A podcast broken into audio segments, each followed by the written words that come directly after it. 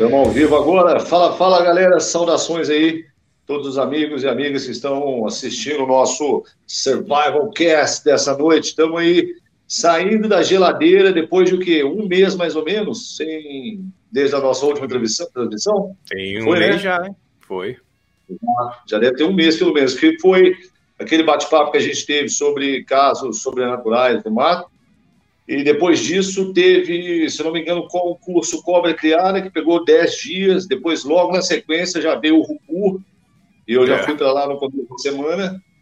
E aí emendou um monte de coisa que acabou a gente ficando aí basicamente um mês, um mês e pouquinho sem o Survival Cast. Mas estamos de volta nessa noite com um convidado mais do que especial, Mr. Jonathan. Como eu costumo chamar ele? Johnny! E aí, Johnny? Como é que você está, Jonathan? Tranquilo, irmão?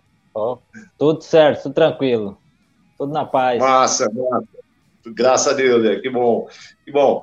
Então, gente, o bate-papo dessa noite tá uma coisa assim sensacional, porque a gente vai falar de um aspecto do bushcraft que muita gente curte. Eu diria, aliás, na verdade, que é uma das coisas que mais chamam a atenção da galera que está começando a, a, se familiarizar, familiarizar com o termo bushcraft, que é essa pegada mais primitiva. E o Jonathan, ou Mr. Johnny, é o nosso Will Lord. A gente costuma brincar é, entre a gente aí, entre a galera, falar que o, o Jonathan é a versão brasileira do nosso William Lord, porque é uma pessoa que tem dedicado a sua vida, o seu estudo e a sua atenção para esse aspecto mais, vamos dizer assim, mais roots, no sentido original da palavra mesmo, né? O, primeiro, a coisa é, primal, né? Aquilo que primeiro, as primeiras técnicas que foram desenvolvidas aí pela humanidade e que, como eu falei anteriormente, tem um apelo grande para todos nós, né? Eu me lembro quando eu estava é, assistindo os primeiros vídeos dos gringos lá sobre lascamento, eu ficava doido para aprender a lascar. Não vou chegar nunca nem perto do talento e da expertise desse mestre. Nós estamos diante de um mestre e eu quero te agradecer muito, meu irmão, por ter aceitado o convite aí de bater esse papo. E você pode ter certeza que para mim vai ser um prazer enorme poder ouvir e aprender com você aqui essa noite, porque eu te considero um mestre e, como eu te falei, acho que isso é de, de comum acordo, é uma unanimidade entre. entre eu, eu converso com o Per, com o Simon, com a galera, que você é a nossa maior referência aí nessa pegada mais primitiva, mais roots, bushcraft.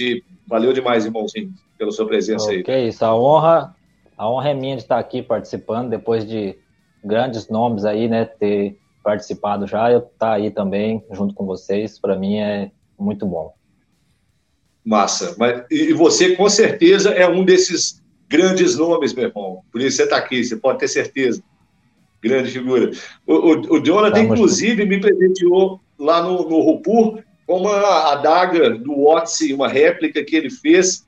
E na hora que, cara, a bainha de, de fibra trançada, a, o punho, a, a, soldagem dela com a cola primitiva, a amarração e a pedra. Cara, na hora eu falei que tem um vídeo que vai entrar no ar sexta-feira agora no canal, onde eu vou mostrar os presentes que eu recebi no Rupur. E quando eu falo dessa daga lá no vídeo, já vou adiantar dar um spoiler. Eu falo que meus olhos devem ter brilhado lá na hora que ele entregou, porque o Odyssey foi uma dessas, um desses achados é, arqueológicos que revolucionaram a visão e o entendimento da ciência, principalmente da arqueologia, entre outros aspectos né, também da, da, da ciência, porque era uma múmia que ficou congelada durante 5.300 anos é, no norte da Itália, já quase chegando na Suíça, se eu não me engano. O Jonathan vai poder me corrigir se eu estiver enganado. Isso mesmo. É, isso mesmo, né? e boa parte do equipamento dele ainda estava lá junto com ele, então a gente conseguiu extrair muita informação e muito conhecimento, e o Johnny fez para mim, então, uma, uma réplica da adaga que ele carregava com ele, cara, e sensacional, isso aí, vou, eu vou poder, nos cursos de bushcraft, nas vezes que eu estiver falando sobre o tema, levar e poder mostrar de longe para a galera não pegar, isso aí. essa, essa obra-prima que fez. Legal. Nossa, fiquei contente demais que você tenha gostado. É, Para mim foi de coração. Valeu, irmão, valeu. Isso aí é um, da, isso é um daqueles presentes certeiros que não, não tem erro, não, filho. Isso aí é, é pacotinho. Mas massa. Irmão, então vamos começar esse bate-papo falando um pouquinho, deixando você falar agora sobre você, onde é que você mora, o que, que você, o que, que você trampa, como é que, como é que é essa história, só para o pessoal dar, ter uma, uma introdução geral e a gente parte para os tópicos que nós vamos discutir aqui. Por, por gentileza. Bom, hoje é, estou residindo no, na município de Rosana, né, um, é um pequeno município aqui no interior de São Paulo, é, na verdade é um distrito de Rosana, é um distrito que se chama Primavera, e assim, eu não tenho muita moradia fixa, não. Onde vai surgindo o trabalho, a gente vai indo. Tanto é que no PUR, a gente conversando lá com o Simon, o Simon é, falando, cara, eu nunca sei onde é que o Jonathan mora, porque tem, cada PUR ele vem de um lugar diferente. E realmente, primeiro PUR eu fui de uma cidade, segundo PUR eu parti de outra cidade, nesse e outro. Então, é, eu, como eu sou biólogo, né, trabalho com, assim como o grande Simon aí, é, tam, é, também é biólogo, é, e trabalho com consultoria ambiental, então, assim, é onde vai surgir no trabalho, às vezes tem trabalho numa, numa cidade, a gente pega lá um trampo e fica um ano, dois anos, aí às vezes renova o contrato naquela cidade, às vezes não, a gente vai para outra cidade, então é assim a, a, que a gente vai. E mesmo eu morando fixo né, aqui na, na, na, nesse município, eu, eu, quase não trabalho no município, o meu trabalho é fora, então eu, eu trabalho viajando, né, como a gente uhum. trabalha aí com com, com peixes, a gente, a gente, trabalha na área de ictiofauna, né, consultoria ambiental, a gente presta serviço para uma, uma empresa maior, e então a gente está sempre viajando, assim, está sempre indo para os pontos de coleta, onde a gente coleta o material para ser analisado, então a gente tem que estar, tá, às vezes a gente fica uma, uma duas, três semanas fora né, né, de casa é, para fazer esse, esse trabalho aí. Legal. Uma, uma coisa que já me chamou atenção de cara nisso aí é a correlação que tem entre esse modo de vida nômade, e acho que é bem esse, esse termo mesmo, com a coisa do, do, trabalho. Então tem, tem tudo a ver, cara. Eu acho que faz muito sentido você, você ficar migrando sim, de lugar sim. em lugar, porque uhum. não deixa de ser uma, sim, até uma coisa dentro meio do... né? Sim, até dentro do próprio trabalho, que a gente, a gente eu consigo, é, tipo, vamos dizer assim, o meu trabalho é um, é um trabalho que muitos gostariam de ter, porque, tipo, eu, eu fico acampado pra, praticamente uma semana inteira. A gente vai lá para o ponto de coleta, é sempre na beira do rio, porque como eu trabalho com peixe, então a gente tem que lá armar o acampamento, é, fica lá um, de uma noite, na outra noite a gente desarma o acampamento, vai para outro ponto, arma o acampamento de, de novo. Então eu tô, eu, às vezes eu, tem mês que eu passo mais acampado, mais no, no mato do que é, dormindo na minha, na minha própria casa. Muito massa. Isso aí é de fazer inveja em muita gente mesmo, com certeza, velho. Com certeza. Aliás, nesse, nesse aspecto, eu acho que eu posso me considerar uma pessoa de sorte também, porque o meu trabalho também me, me faz ficar muito tempo no mato, assim, para é. gente que gosta, é juntar o único ao agradável. Eu lembro o Mac uma vez falando, quando a gente começou a parceria nossa e ele começou a trabalhar eh, comigo aqui na escola, a gente indo para o local de treinamento, a gente chegou lá antes dos alunos, e ele falando assim, cara, eu estou indo acampar, fazer o que eu faço de graça, que eu adoro fazer, e eu ainda estou sendo pago para isso. é bem, é bem, é bem, mais ou menos desse jeito aí mesmo, é bem nessa, é. nessa pegada aí também. Exatamente. Então, mas ainda um pouquinho sobre o seu trampo que você, que você faz, irmão, só para é, qual o que, que tipo de pesquisa exatamente você desenvolve com os peixes? É, seria para ver trabalhar o que? Qual, qual aspecto? É, a gente, a gente presta serviço para uma usina hidrelétrica aqui da região, e essa usina ela, uhum. ela tem por, por obrigatoriedade, né, para ela ter a licença de operação dela, ela tem que realizar pesquisas no, na parte que, que ela afeta. Então, no, na parte que ela afeta ali, no caso, seria mais os peixes, né, que é uma usina hidrelétrica, ela, ela barra uma, uma parte do rio, então ela tem que executar essa, essa pesquisa para saber se os peixes estão se reproduzindo, se os peixes estão se alimentando, se os peixes, é, ainda existem peixes que estão, é, se os peixes estão sendo afetados naquela, naquela região. Então a gente vai lá, né, nós da, da, empresa vamos lá, a gente coleta esses peixes, uma parte, ela, ela, esses peixes é levado ao laboratório, onde a gente faz análise de, de, de conteúdo estomacal para ver do que os peixes estão se alimentando, quais são os itens disponíveis naquela região que estão servindo de alimento para aqueles peixes. a gente é, faz análise de gônada, que é a, a, o testículo ou o ovário da fêmea, né, no, no, ovário da fêmea ou testículo do macho, então faz essa análise para saber se os peixes estão se reproduzindo, qual é a época que esses peixes estão se reproduzindo, porque com esse barramento né, da usina, essa época de reprodução, ela pode se alterar né, do, do, do normal, então a gente faz todo esse tipo de análise e também para saber quais são as espécies de peixes que estão ocorrendo naquela região tanto abaixo da usina né, quanto acima. Então, sempre na área de influência da, da dessa, desse barramento. Então, tudo, a gente faz toda essa análise para essa usina prestar um esclarecimento, vamos dizer assim, para o IBAMA, para ela ter a licença de operação dela. Legal, importante isso, porque é um aspecto que, por exemplo, é, eu nem nunca tinha me ocorrido que uma usina um represamento desse poderia impactar de tal forma ah, é, os peixes podem ter que eles estão reproduzindo ou não, o que eles estão comendo. É uma coisa que, para a maioria das pessoas, talvez nem ocorra, né? Ah, tem água, os peixes estão lá, mas estão de boa, né? Não é, não é continua isso, né? sendo né? normal, né? Para eles, para muitos, continua sendo normal. Sendo, e, e, e para a gente, a gente observa que, por exemplo, o, o rio era, era correnteza antes, né? Era uma, uma área de corrente.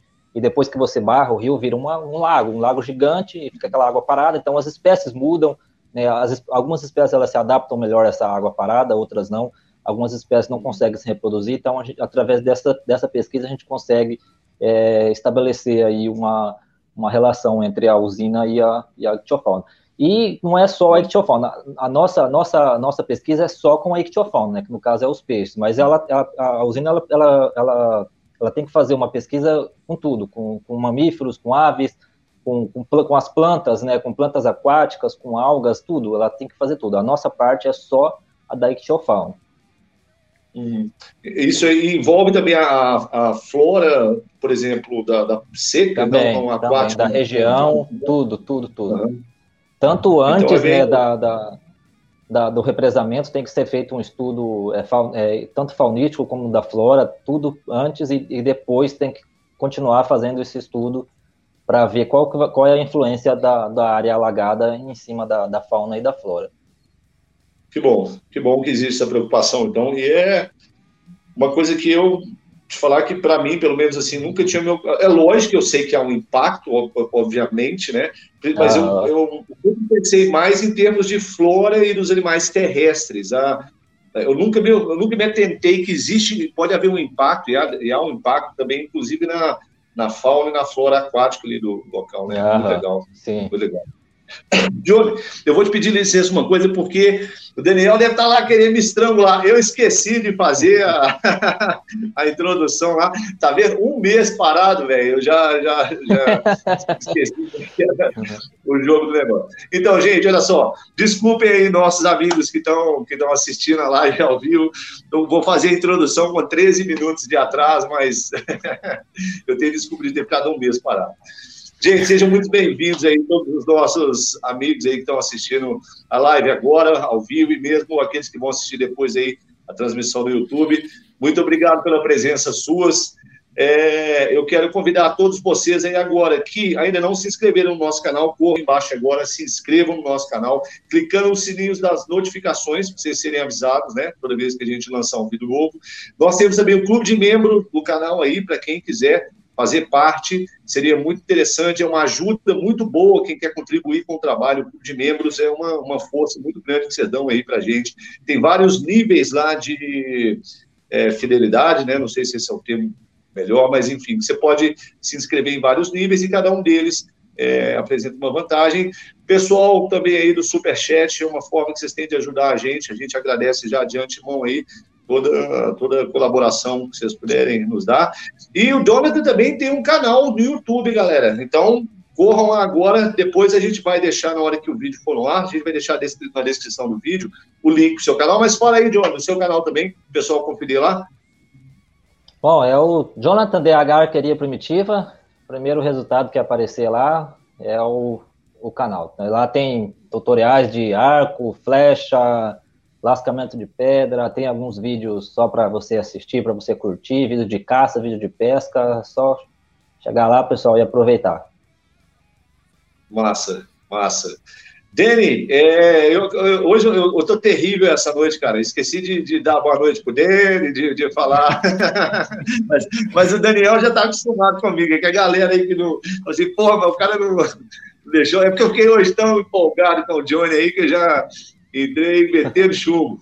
É, manda um alô pra galera aí também, Danny, please. Fala pessoal, todos bem-vindos aí mais esse Alpha, esse AlphaCast, esse Survival Cast.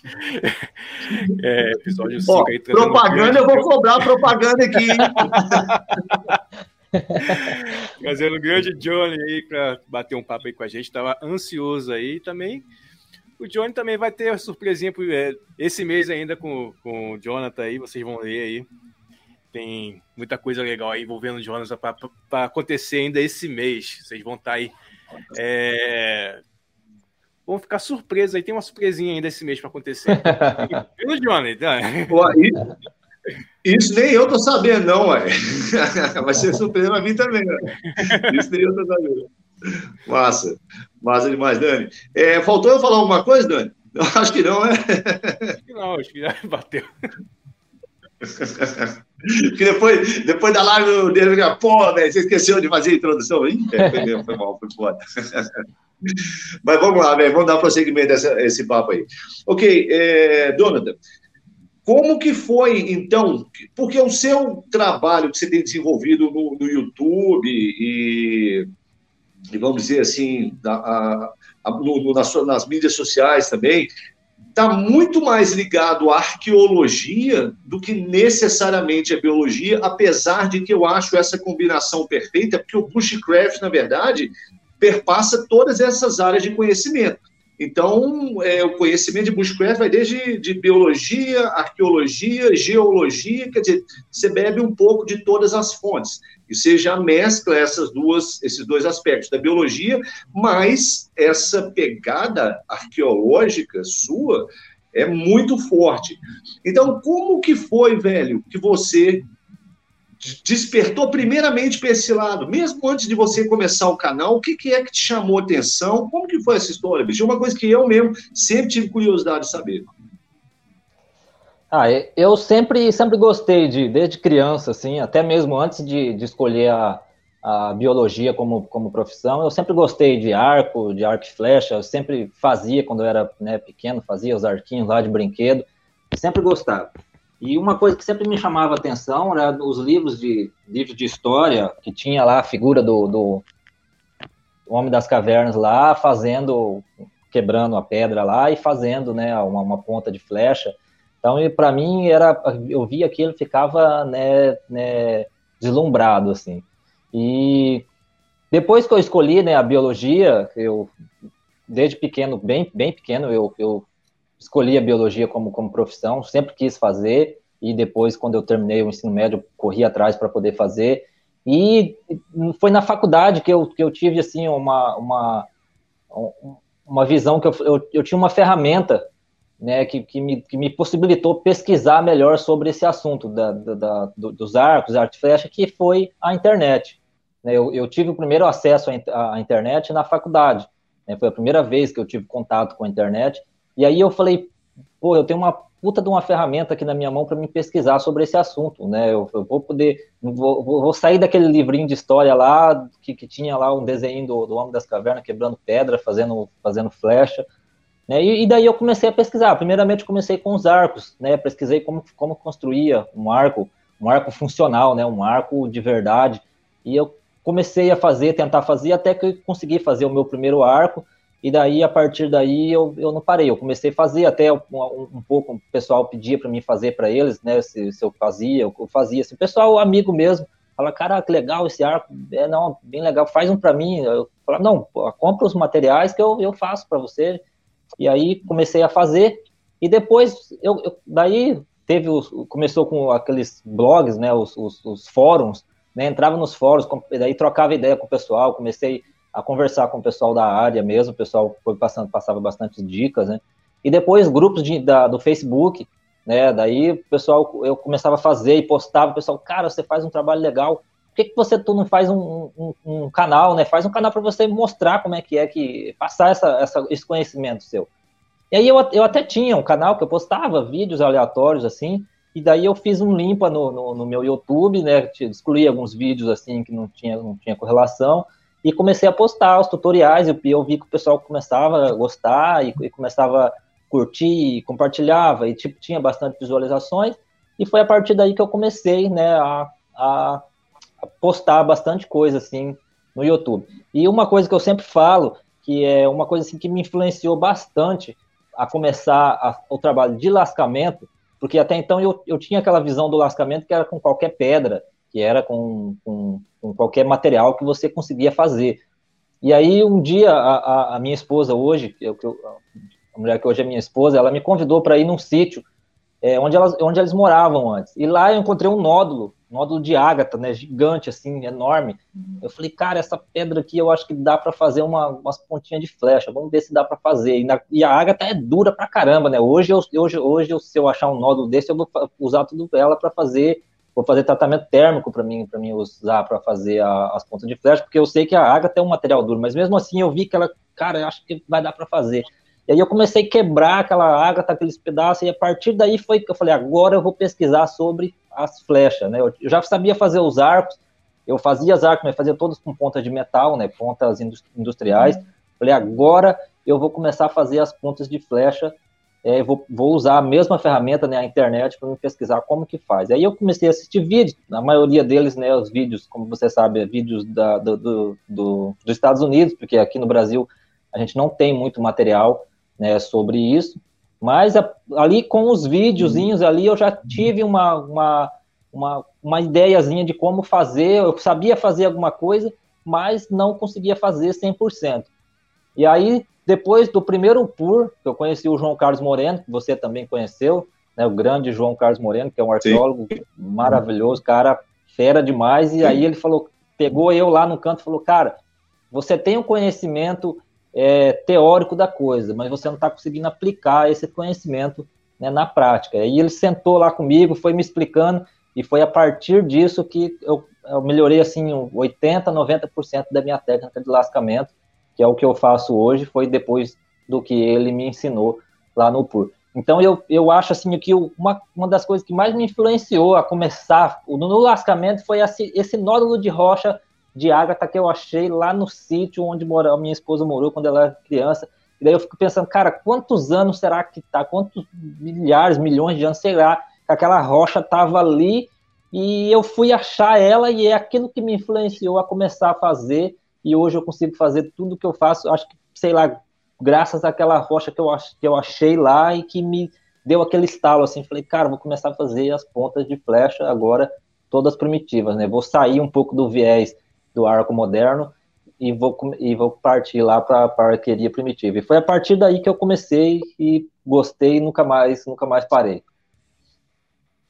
Cara, legal demais, porque geralmente quando a gente fala assim, tinha uma pedra no meu caminho, no meu caminho tinha uma pedra, a gente está falando de uma coisa negativa, mas isso não. Ah. Isso aí foi algo muito positivo na sua vida, né?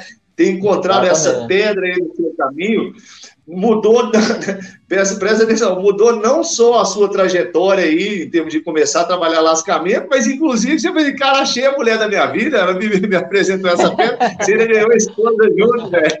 Pois é, né? Muito massa. Muito massa, irmão. Então, eu, eu fico eu pensando assim também, que além de influenciar, eu fico pensando assim, além de ter me influenciado, porque ela, eu, eu, eu busquei o conhecimento a partir disso, e daí agora eu eu estou passando esse conhecimento para frente. Então aquela pedra não mudou não mudou somente eu, né? Não mudou somente a minha vida, mudou acho que a vida de muita gente, porque o pessoal que assiste meus vídeos, às vezes eles, eles ficam, ah, quero fazer também, e daí o pessoal começa a procurar, tentar fazer também, e eu acho que tipo, nossa, vai indo tipo em cadeia assim, vai mudando um monte, né? Exatamente. E, e isso, isso que você está falando é uma coisa muito legal, porque o, isso que a gente está fazendo, que você está fazendo, é exatamente esse resgate dessa, dessa antiga, das antigas tradições, né? E, e, e a gente se coloca como mais um elo nessa corrente. Quando a gente olha para essa para o que está acontecendo, você está pegando um conhecimento que eu considero conhecimento da humanidade, né? Isso aí, vamos dizer assim, ah, isso não é exclusivo dos americanos, dos, dos, dos índios brasileiros, dos europeus, isso é algo, na verdade, que antecede a muitas, muitas espécies anteriores à nossa própria espécie. Porque o Homo sapiens, nós, nós não criamos a técnica de lascamento nem a do fogo, nós herdamos isso.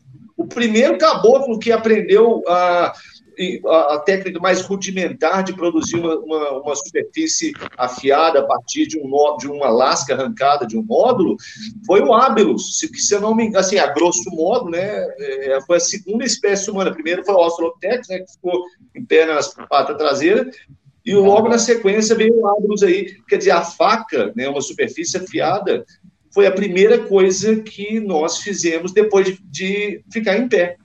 Então, isso até explica meio que essa paixão que a gente tem por objetos cortantes, lâminas, facas, facão, é. machado, ponta de flor, não sei o quê, está no nosso DNA, cara. Isso vem de nós aqui, homo sapiens agora, modernos, né, contemporâneos, a gente, a gente herdou esse conhecimento. Então, eu acho muito legal isso, porque você é um elo muito importante nessa corrente de transmissão do conhecimento, porque você fez essa ponte do resgate que o pessoal de língua inglesa, é, no, no, caso dos Estados Unidos, é, fizeram nessas técnicas, até porque isso lá não se perdeu totalmente, né?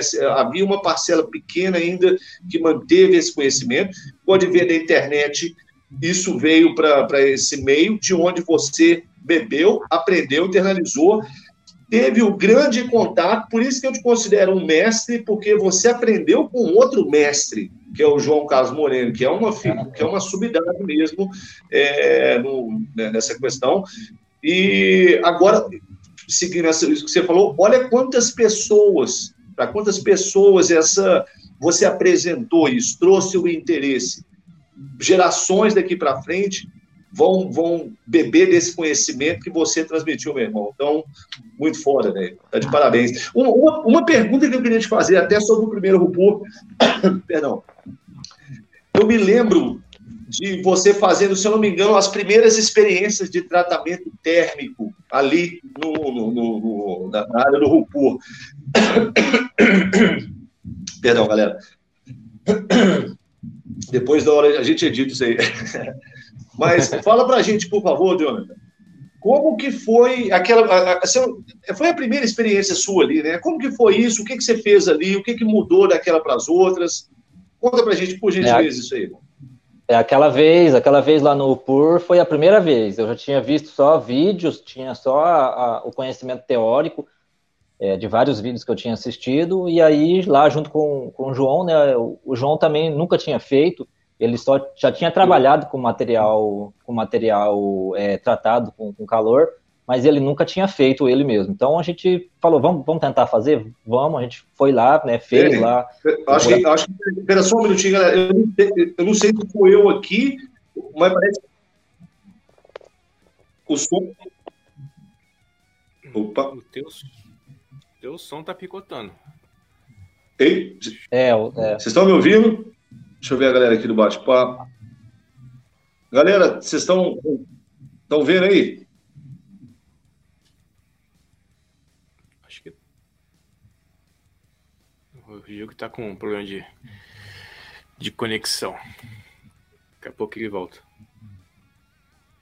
Pode continuar, Adriano. Daqui a pouco ele volta.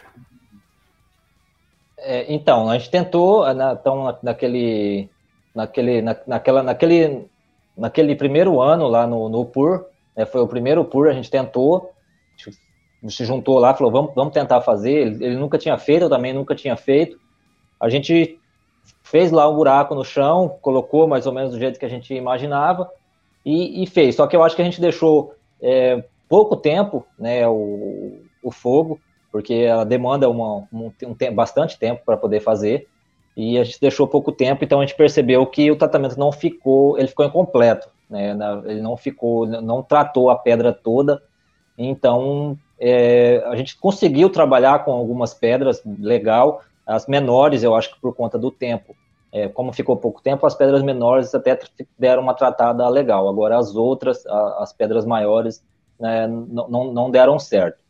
Então, depois disso, eu tentei fazer em casa, né? Um, um dia que eu fui pro mato, fui acampar, falei, vou tentar fazer, dessa vez eu vou deixar bastante tempo, porque eu falei, eu acho que o erro nosso ali, na, na, naquela edição lá do, do primeiro curso, o erro nosso foi deixar pouco tempo. Então, a gente pegou, eu, aí eu peguei, falei, vou, vou acampar, vou separar umas pedras aqui e vou tentar fazer.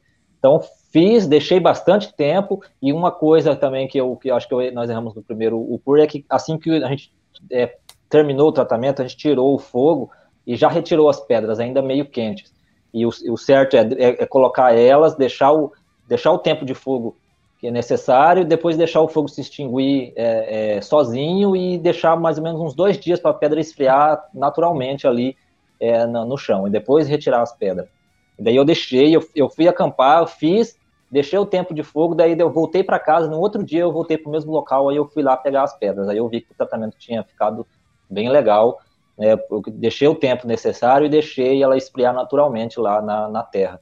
Então, acho que isso que foi uma, uma das coisas que a gente errou lá naquele primeiro curso e que eu comecei a fazer. E daí, a partir disso, eu fazia até no quintal de casa. Então, um das, dos locais onde eu onde já morei é, tinha um quintal bem grande e, e, tinha parte de terra, então eu conseguia fazer, eu consegui fazer lá no quintal de casa, inclusive o vídeo que tem no canal, eu fiz lá no quintal da minha casa. Então, fiz o buraco lá, coloquei a areia, coloquei as pedras, fiz o fogo, deixei lá o tempo. E daí, agora faz muito tempo que eu não faço o tratamento térmico, até por uma questão de local onde eu estou morando hoje, no, no, no, quintal não dá, e eu não, não, faz, faz bastante tempo que eu não tenho feito, até porque eu tenho encontrado bastante material que não precisa de tratamento térmico.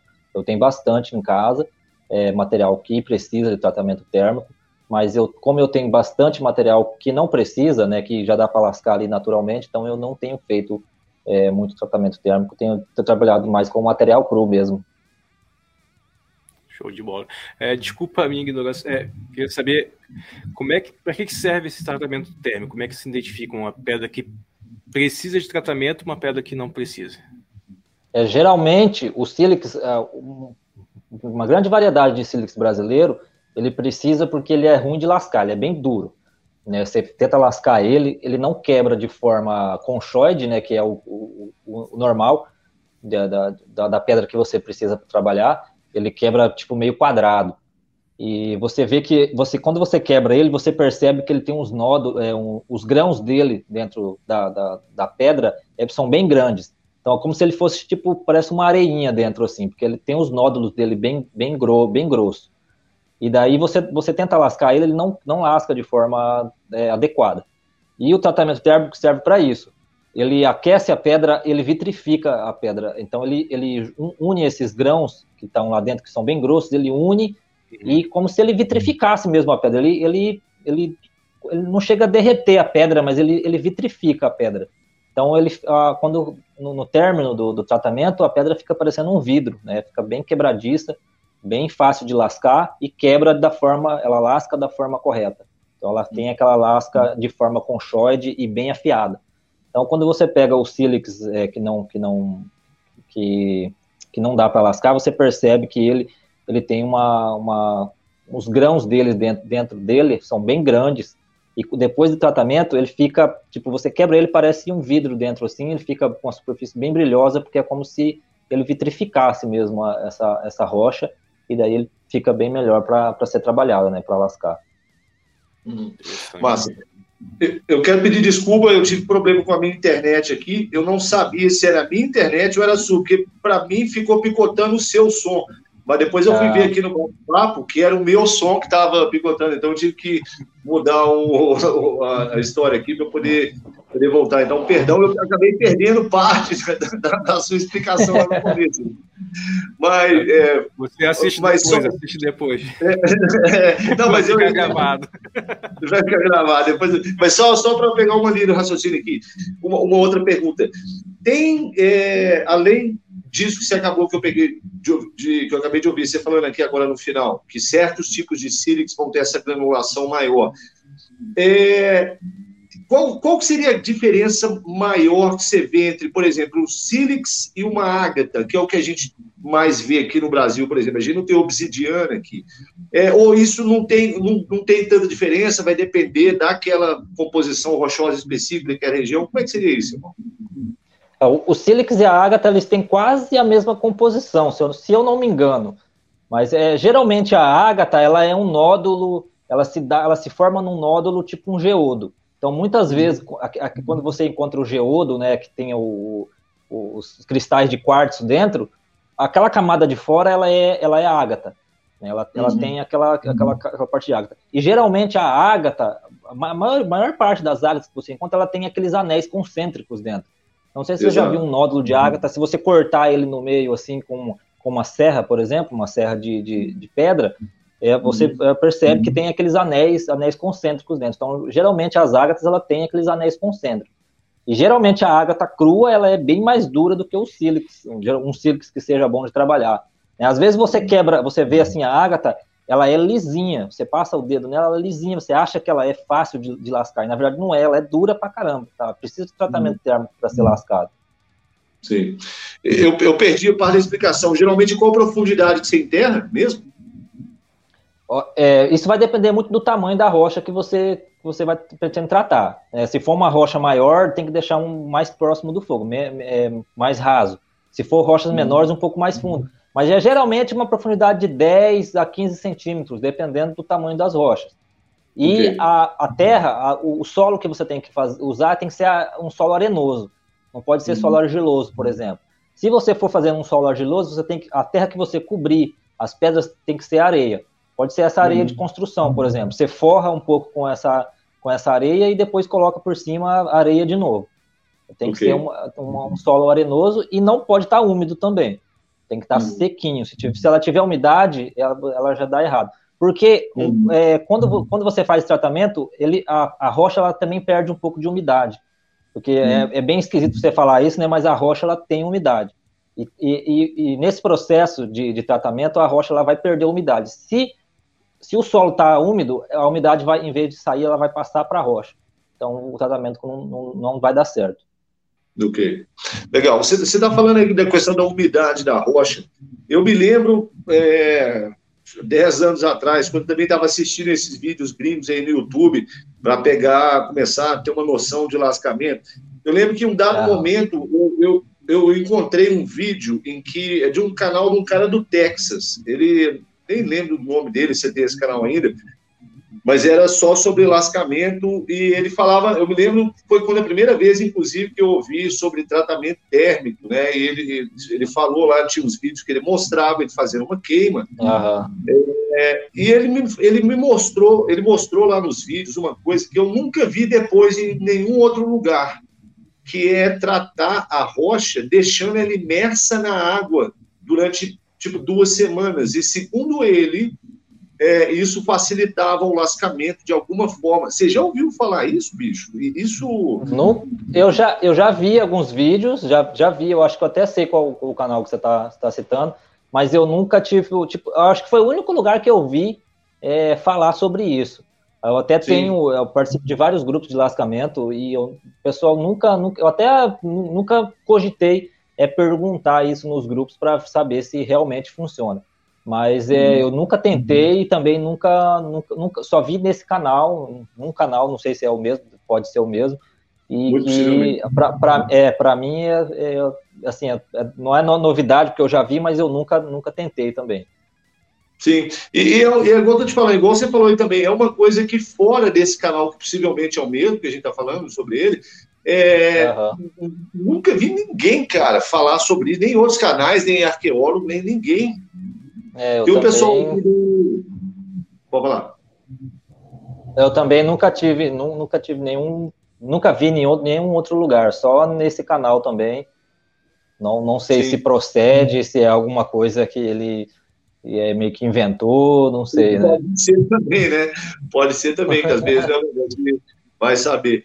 Mas é, sobre Silix, ah, no, quando na, naquele segundo RUPU lá em Franca, nós trouxemos, eu trouxe, eu tirei uma, uma, umas lástimas amostras que, que a gente recolheu do Will Lord, num trabalho que ele estava fazendo para a gente, aquele Silix é de Grimes Grade, segundo eles lá, é um Silix de excelente qualidade.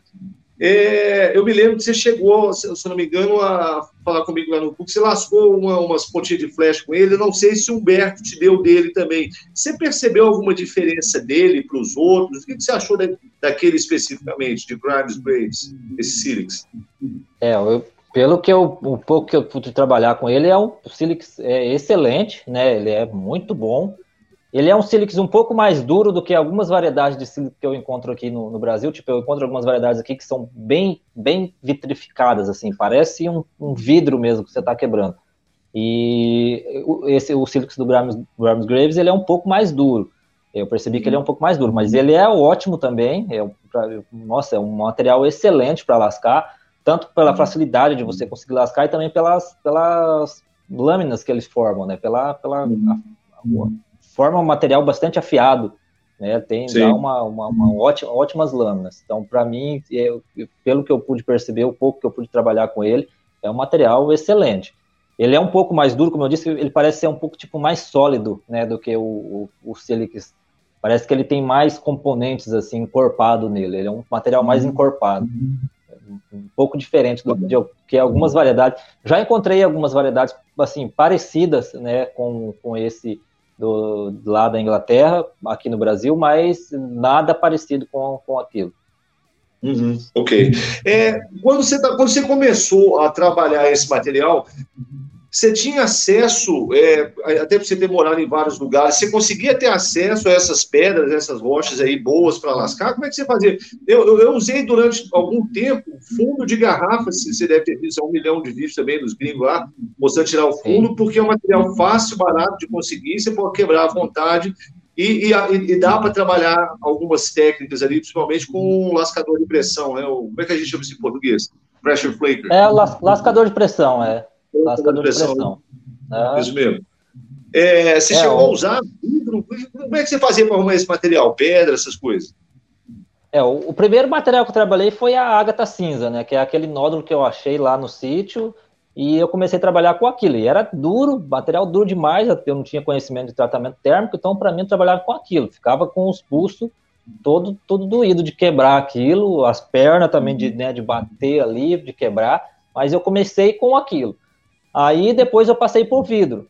É, eu comecei a assistir alguns vídeos, daí o pessoal ensinava a fazer com o vídeo, com vidro de fundo de garrafa. Trabalhei também já com porcelana de, de, de sanitário, né, de, de, de, de pia, de, de banheiro. É um material muito bom também para quem está aprendendo, que ele é fácil de lascar, uhum. é fácil de, de achar, né? Você consegue achar às vezes fácil. É, mas e daí eu, eu, eu comecei a trabalhar com um material que eu achava no município de Mundo Novo, que é um dos municípios onde eu, que eu, que eu já morei, nas margens do Rio Paraná.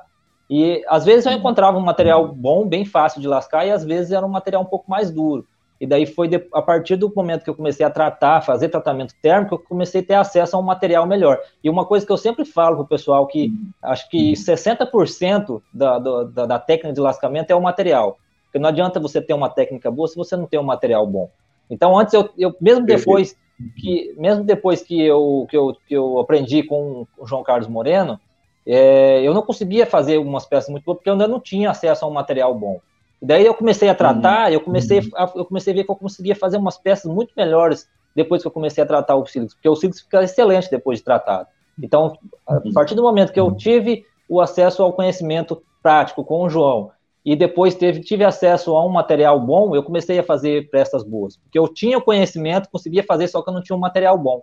E depois que eu tive uhum. acesso a esse material bom, foi que eu comecei a fazer as peças melhores. E hoje eu tenho acesso aí a, a, aqui é, mesmo no município de Rosana tem muito material bom, é bem fácil de lascar e eu consigo fazer peças boas justamente por, por conta desse material. Porque não adianta você ter um conhecimento bom Hoje, se eu tentar pegar um material que eu trabalhava antes, um material ruim, e tentar fazer hoje, mesmo com todo o conhecimento que eu tenho, eu não consigo. Porque uhum. o que eu falo sempre, 60% do, do, do, da, da, da, do lascamento é o material. É, o material tem que ser um material bom, porque senão a gente não consegue fazer uma, uma peça legal. Perfeito. Isso aí tem inclusive a ver com o que o professor André Prus, que é esse grande arqueólogo, né, conhecido aí no Brasil todo, francês que mora aqui no Brasil, ele trabalhou, acho que já está já tá aposentado já, ele trabalhou aqui é. na UFMG, eu tive a oportunidade de conhecê-lo pessoalmente em várias ocasiões, através aí também de, de outros arqueólogos e arqueólogas, ceramistas, amigos dele, Lili Parachu, que é a Laila, é, e eu me lembro que quando eu estava gravando para o YouTube aquele especial sobre a pré-história em Lagoa Santa, eu fui até um, um o, o Horto Florestal, aqui, o Jardim Botucatu, Museu de História Natural e, e, Arqueologia aqui da UFMG, e entrevistei ele lá sobre a qualidade da, da, das ferramentas do período é, da, da pré-história aqui de Lagoa Santa, né? E porque aqui a gente tem muito quartzo, a maioria da a gente dificilmente aqui nessa região, aqui não existe sílex, Talvez ágata se encontre alguma, mas o que você vai encontrar de montão aqui é quartzo. E o quartzo aqui ele está muito misturado, tem muita é intrusão que chama, né? Quando ele tá intrusão, tá... Exatamente. E ele, ele é muito ruim de trabalhar, muito ruim de trabalhar. E eu já tinha lido em algum lugar que as ferramentas uh, utilizadas aqui eram muito rudimentares, e basicamente a técnica que ele usava aqui era a bigorna, né? Aquela de esmagamento. Eles esmagavam ah. um pedaço e utilizavam ali na hora qualquer superfície cortante que era produzida e quase que descartava, porque o material era tão ruim que não tinha como produzir essas umas ferramentas mais elaboradas. Aí, mas ele me disse que quando havia algum material bom disponível, e a gente tem no registro arqueológico local é, pedaços de, de, de, de, pedras que vieram de Belo Horizonte, que está mais ao sul de Lagoa Santa, deve dar uns 60 km, pelo menos, ali da região da Serra do Curral. É, muito material daquela, daquela área ali foi é, exportado, vamos dizer assim, mais para o norte, lá lá em Lagoa Santa. E quando esse pessoal lá tinha acesso a esse material melhor, o registro arqueológico mostra que as ferramentas produzidas a partir disso eram muito mais elaboradas eram bem mais bem feitas, portanto que eles tinham conhecimento para fazer, o que eles não tinham era matéria-prima é. adequada, né? Foi mais ou menos o caso. É mais ou menos isso daí. Legal. Você já teve a oportunidade, irmão, de, de visitar é, esses museus e ter contato com as ferramentas assim de, do Brasil produzidas? Porque, aliás, existe uma cultura lítica na, na Amazônia? Onde que isso no Brasil está mais? Você saberia dizer? É, eu acho que eu acho que no, no Brasil a, a, as maiores culturas que, que, que, que, utilizaram ferramentas líticas é mais aqui para o Sudeste. É região de São Paulo, é, região é, Centro-Oeste também tem algumas, é, Mato Grosso do Sul, eu sei que tem alguns achados arqueológicos. Eu acho que mais ao norte, né, para Amazonas, acho que é bem pobre de, de material é, de ferramenta lítica, porque, porque não tinha material para eles, eles usarem.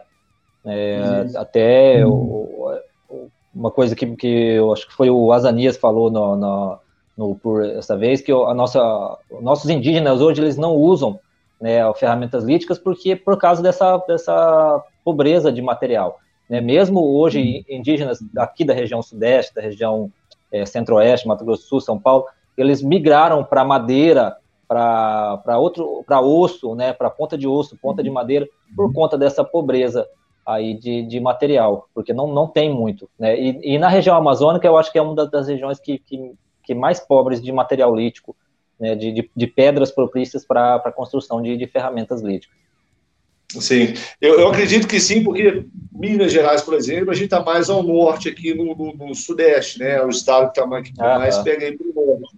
E, e você vê que, perdão, BH, a gente está mais ou menos ali, quase no meio, ou mais pro, talvez mais para o sudeste de Minas Gerais mesmo. E ah, a partir daqui, muitas coisas já vão começar a aparecer, mas mesmo assim com essa qualidade ruim. E você entrou para São Paulo. O Rio de Janeiro eu não sei, ali eu não saberia dizer, nem o Espírito Santo, para falar a verdade. Mas você entrou para São Paulo, Paraná, Santa Catarina, Rio Grande do Sul, é, esse material né? se torna muito mais abundante. Né? Os, os, sítios lá são.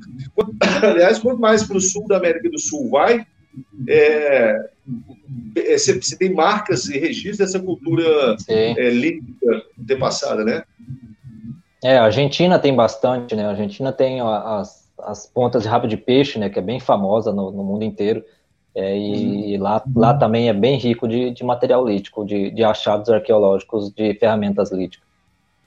Legal, legal. Uma, uma, uma, questão, ok, você começou fazendo os arcos, depois é, voltou seu interesse para o trabalho é, de lascamento de pedra, né, da, do trabalho lítico, né, pedra. Como que você veio a entender isso?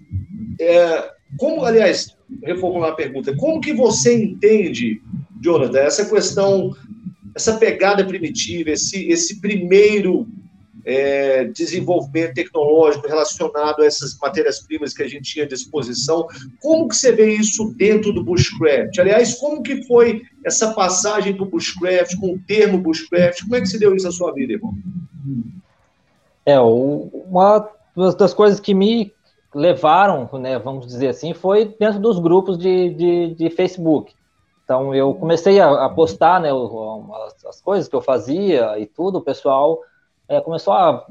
Porque eu comecei nos grupos de arco flecha, né? E daí, eu, daí sempre no grupo de arco flecha tem o pessoal do, do Bushcraft, pessoal, posta lá no grupo, entra lá no grupo tal. Humberto, né, foi um dos que me, me foi, posso dizer que o Humberto foi o que me puxou pro, pro, Bushcraft. Né? Então ele falou, cara, posta seu material lá no grupo, tem um grupo lá assim, assim, vamos, vamos postar lá para você, para o pessoal conhecer o seu trabalho. E daí eu comecei a postar, né, lá nos grupos, e assim, eu, eu, eu comecei a, a, a, pegar o que, que era o Bushcraft por conta do Humberto. Ele foi um dia até em casa, morava no interior do Paraná, e ele estava numa cidade próxima fazendo uma vivência, e ele falou, cara, estou na cidade vizinha aqui, tem como gente, eu ia aí na sua casa para a gente bater um papo, não sei o quê. Eu falei, não, pode vir, estou aqui em casa hoje. Aí ele apareceu lá, já levou umas pedras para ele para fazer flint steel, e daí ele falou, cara, seu trabalho é, é massa pra caramba, você tem que puxar um pouco mais aí para o lado do bushcraft, você vai ver. Aí eu comecei, né, a, a, partir dele aí. E aí foi a partir dele que eu, comecei, que eu conheci o, o seu trabalho, o trabalho de, de, de, vários outros, do Simon. O Simon eu acho que eu já conhecia um pouco por, causa, por conta da biologia, né, eu já seguia ele por conta do, da, da, da, parte aí da biologia.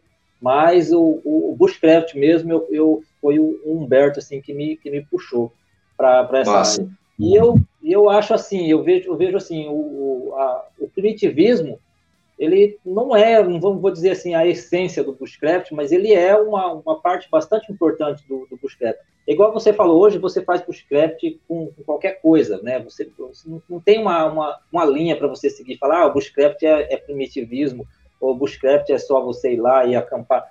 Faz, cara, você vai lá no mato com uma faca, um, um facão, uma, e a sua barraca, acampa, ou você quer ir fazer um abrigo, se você não quer levar a barraca, você quer fazer uma pegada um pouco mais é, primitiva, você pode. Então, não, não existe isso de, do, do, do bushcraft ser é, é, a essência do bushcraft é o primitivismo. Mas o primitivismo ele foi o que, vamos dizer assim, que é, começou né, para o, o, do bushcraft. Então, to, toda vez que você vai lá no mato acampar, seja que você vai com a barraca ou se você vai com com levar um lugar onde tem eletricidade, que você vai usar ventilador, vai usar aquecedor, seja o que for, mas você está indo lá no mato para viver um pouco lá, é, né, isolado e, e fazer uma, uma, fogueira, fazer, você está puxando, você está fazendo uma coisa que os nossos ancestrais faziam. Se você ir lá fazer a fogueira, fazer uma comida na fogueira, você está fazendo uma coisa que nossos ancestrais faziam há milhares de anos atrás, lá,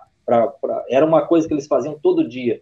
Era, era aquele negócio que eles faziam todo dia para fazer a comida, seja para se esquentar, para contar história. Então, o, o, bush, a, o, o, primitivismo, ele é, a, como eu disse, não é a essência do bushcraft, mas é uma, uma parte bastante importante, para mim está bastante correlacionado a, ao bushcraft.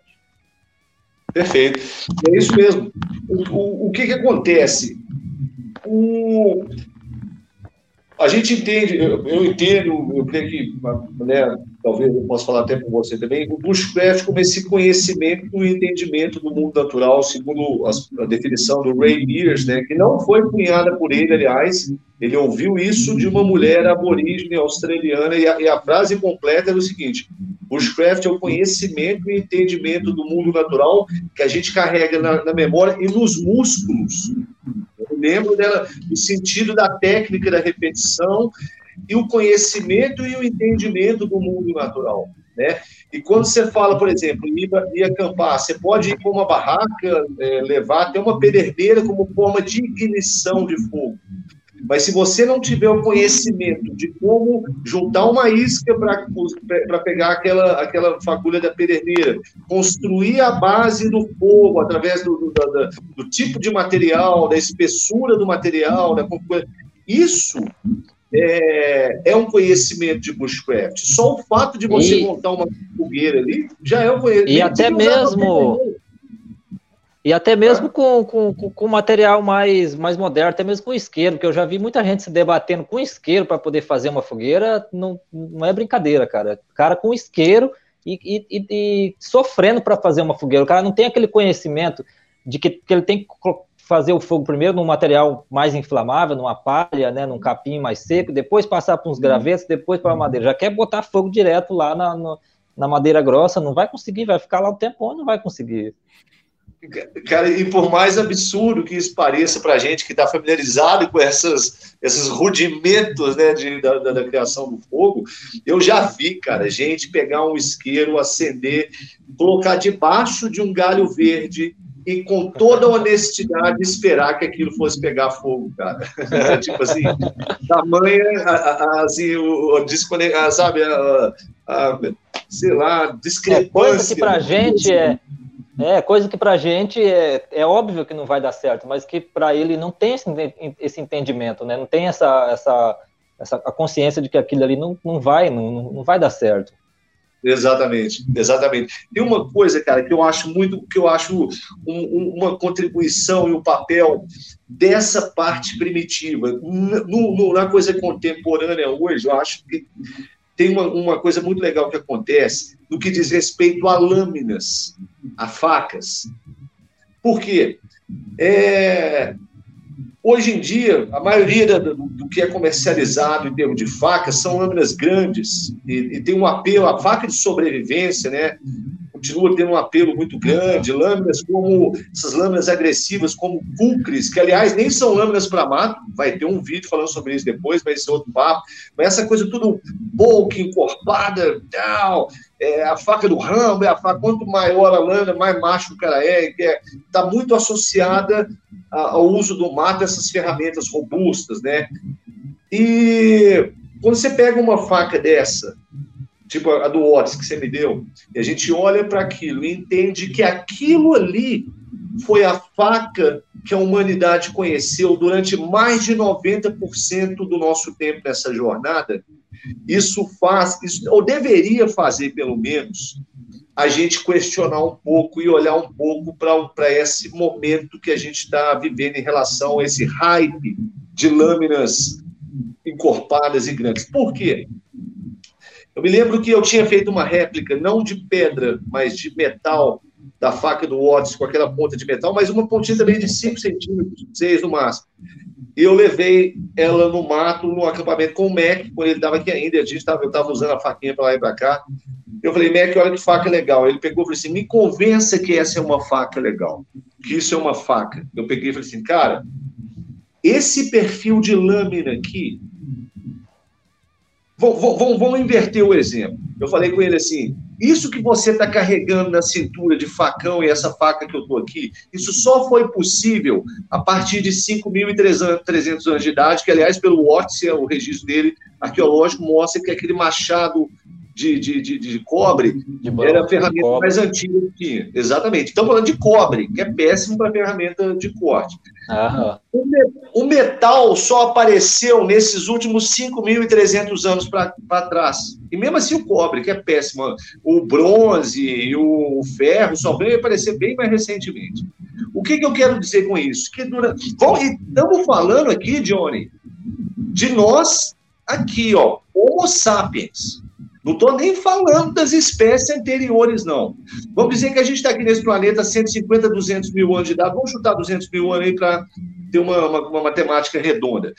Se você pega, subtrai desses 200 mil anos, esses 5.300 anos em que a gente começou a usar metal, e você olha para todo esse 190 e de anos que ficou para trás, o perfil de lâmina que a humanidade sempre usou como faca era tipo essa do Watts. É. Talvez um pouco maior, variando, dependendo do local, uhum. mas era uma coisa pequena, daquele jeito. E nós tivemos 190 e tantos mil anos de idade de teste de campo daquele perfil de faca. Porque se aquilo ali não fosse bom, nós não tínhamos chegado aqui. Ou a gente teria usado uma outra coisa. Exatamente. Então, eu, eu diria, se alguém me perguntar, eu diria que 190 e tantos mil anos de teste de campo no dia a dia, em situações, em boa parte delas, de sobrevivência, é mais do que o suficiente.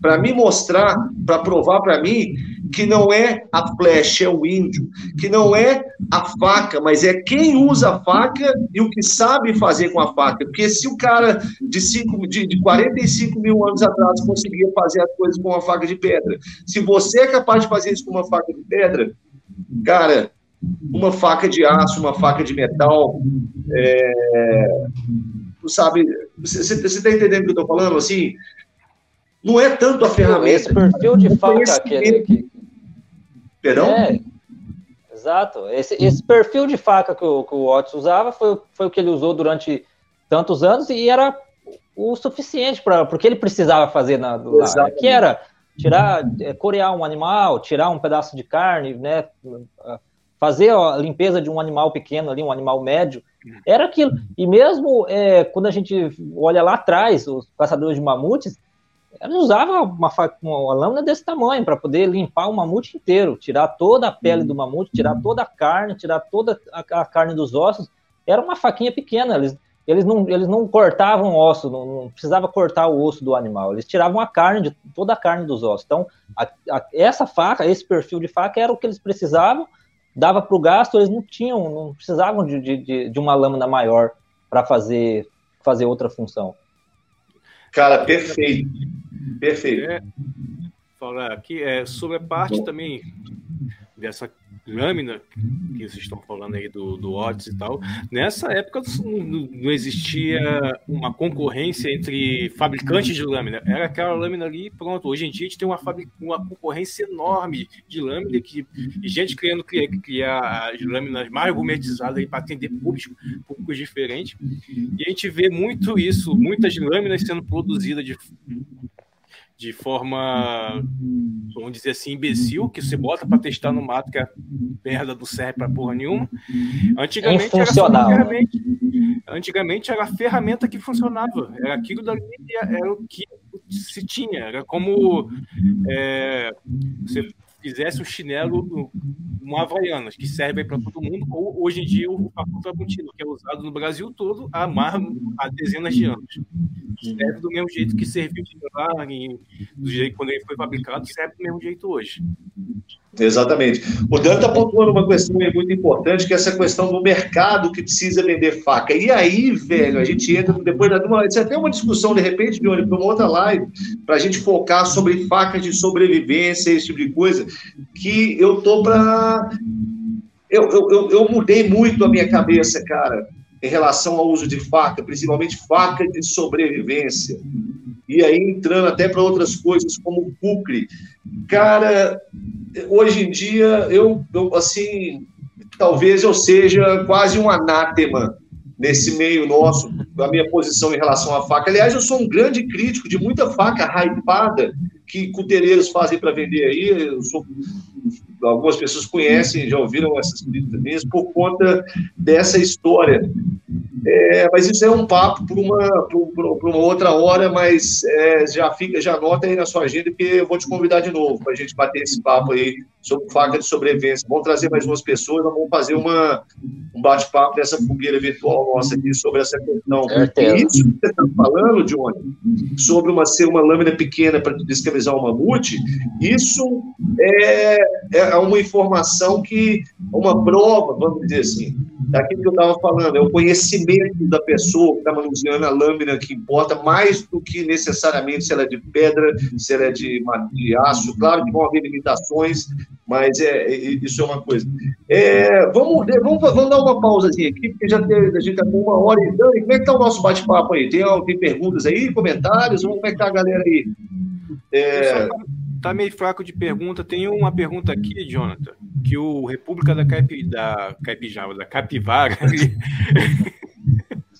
ele, perguntou o seguinte, sobre a parte de sílex. Como se faz para identificar o sílex? E, e onde pode ser encontrado, né? Se tem em todo lugar ou se tem em locais específicos. Legal. Olha, olha, o, o Silix, ele é, as regiões, eu vou citar aqui as regiões onde eu já encontrei. Já encontrei é, Paraná, Mato Grosso do Sul e São Paulo. São os três estados que eu tenho certeza que eu já encontrei. E geralmente eu encontro eles é, próximo a cursos de água. Então, beira de rio, beira de córregos, principalmente, é, é local é, propício para se encontrar encontrar sílex. É, o, o, método para identificar é, é, é, simples. Você vai ter que pegar o nódulo. É uma coisa que eu sempre falo. O pessoal fala: ah, na minha região não tem sílex. Eu falo, cara, procura bem, porque às vezes tem e você não sabe. Eu, eu, eu, eu, eu já passei batido várias vezes por sílex e, sem saber que era sílex. Então você está uh, ah, passando lá e, e, não sabe que aquela rocha lá é sílex, até você ir lá e testar. Como, como, como você vai testar se uma rocha é sílex? Tem que quebrar ela. Tem que pegar ela, pegar uma outra rocha, tentar quebrar, olhar por dentro. Porque o sílex ele tem uma camada por fora, né, que é chamada de córtex, que ela, ela se mistura a outras rochas, se mistura a quartzo, é, a ágata, outra, várias outras rochas. Então você tem que pegar ele, quebrar um pedaço, é, quem, quem já trabalhou comigo no, no aí no, no aí, vê que as rochas que eu tenho, que eu, que eu levo, sempre tem um pedacinho quebrado, porque eu só levo para casa quando eu tenho certeza. E mesmo assim, às vezes a gente leva, quebra um pedacinho, e aí dentro tá, tá cheio de intrusão, cheio de coisa, a gente tem que acabar jogando fora. Mas é, eu só levo aquilo que eu tenho certeza que tem, que é sílica, porque eu vou lá, sempre quebro um pedacinho dela para ver como é que ela é por dentro. E daí por dentro você vai ver que geralmente o sílex, quando ele é um material bom, ele é tipo, parece um vidro, né, por dentro, ele é bem lisinho, assim, bem vitrificado. Então, é, uma outra coisa que eu, que eu sempre faço também é você bater no sílex. Geralmente, não são todas as variedades, mas boas, boa parte do sílex, quando você bate com uma pedra, ele tem um som de metal, né, tem um som metálico. Você bate, faz aquele barulhinho assim, parece que está batendo num pedaço de metal e outras rochas não tem. Você parece que está batendo num pedaço de concreto, assim, tem aquele som mais, mais grave. E o silo que você bate faz aquele tem, tem, tem, parece um, parece que tá batendo no metal mesmo. Então isso é uma coisa. Mas quebrar o sílix é o teste definitivo. Você vai ter que quebrar ele para ver como é que é por dentro, para ter certeza de que é um material, um material bom para você levar. E a coloração do sílix varia muito? Você tem, eu já vi tons de cinza, como é que é?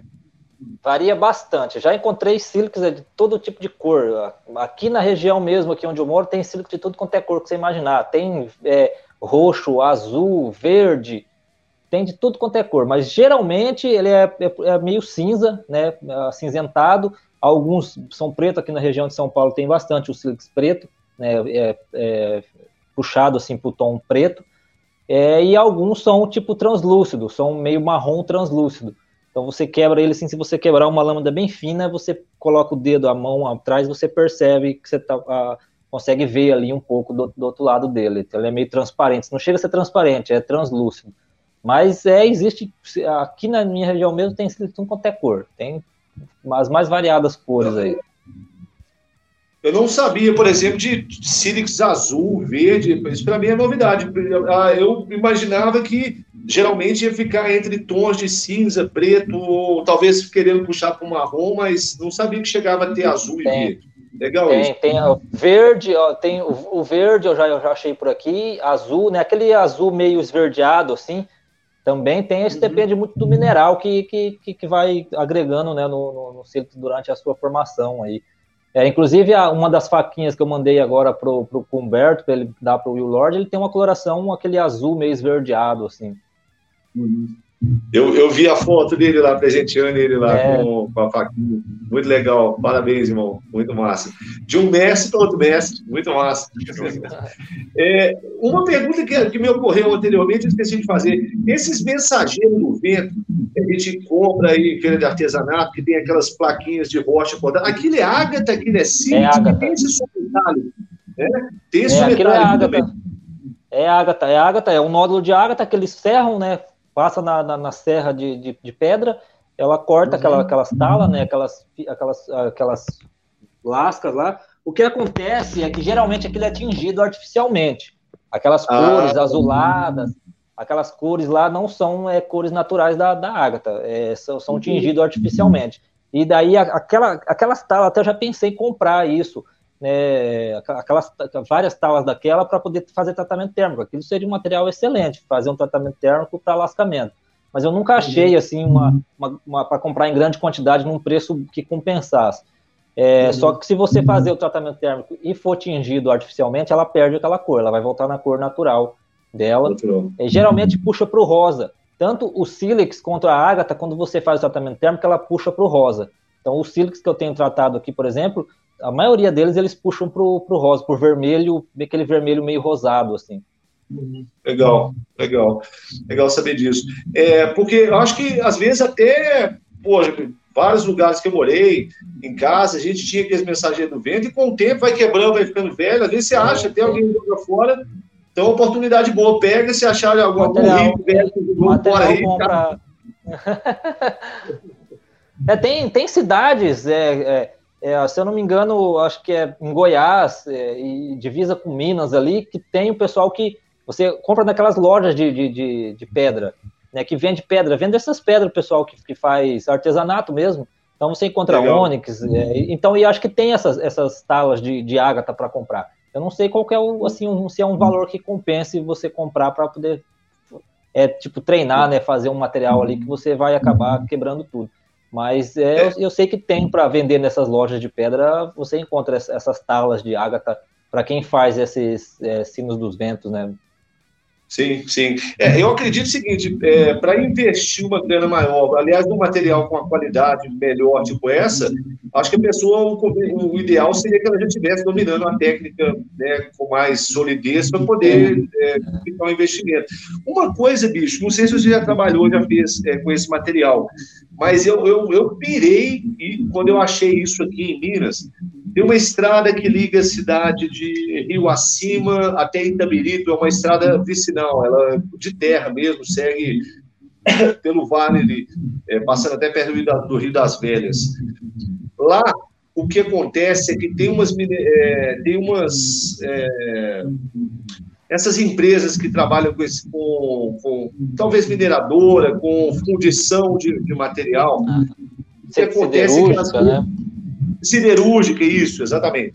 O que acontece é que, às vezes, no, no fundo daquele caldeirão, ele, ele fica, cria uma borra lá, e eles precisam limpar aquelas caldeiras de tempos em tempos. Então, eles esperam aquilo ali secar, aquilo ali solidifica, eles vêm com os batistaca, quebra aquilo tudo, joga na caçamba do caminhão, e o caminhão sai espalhando isso nessas estradas de terra para cobrir os buracos.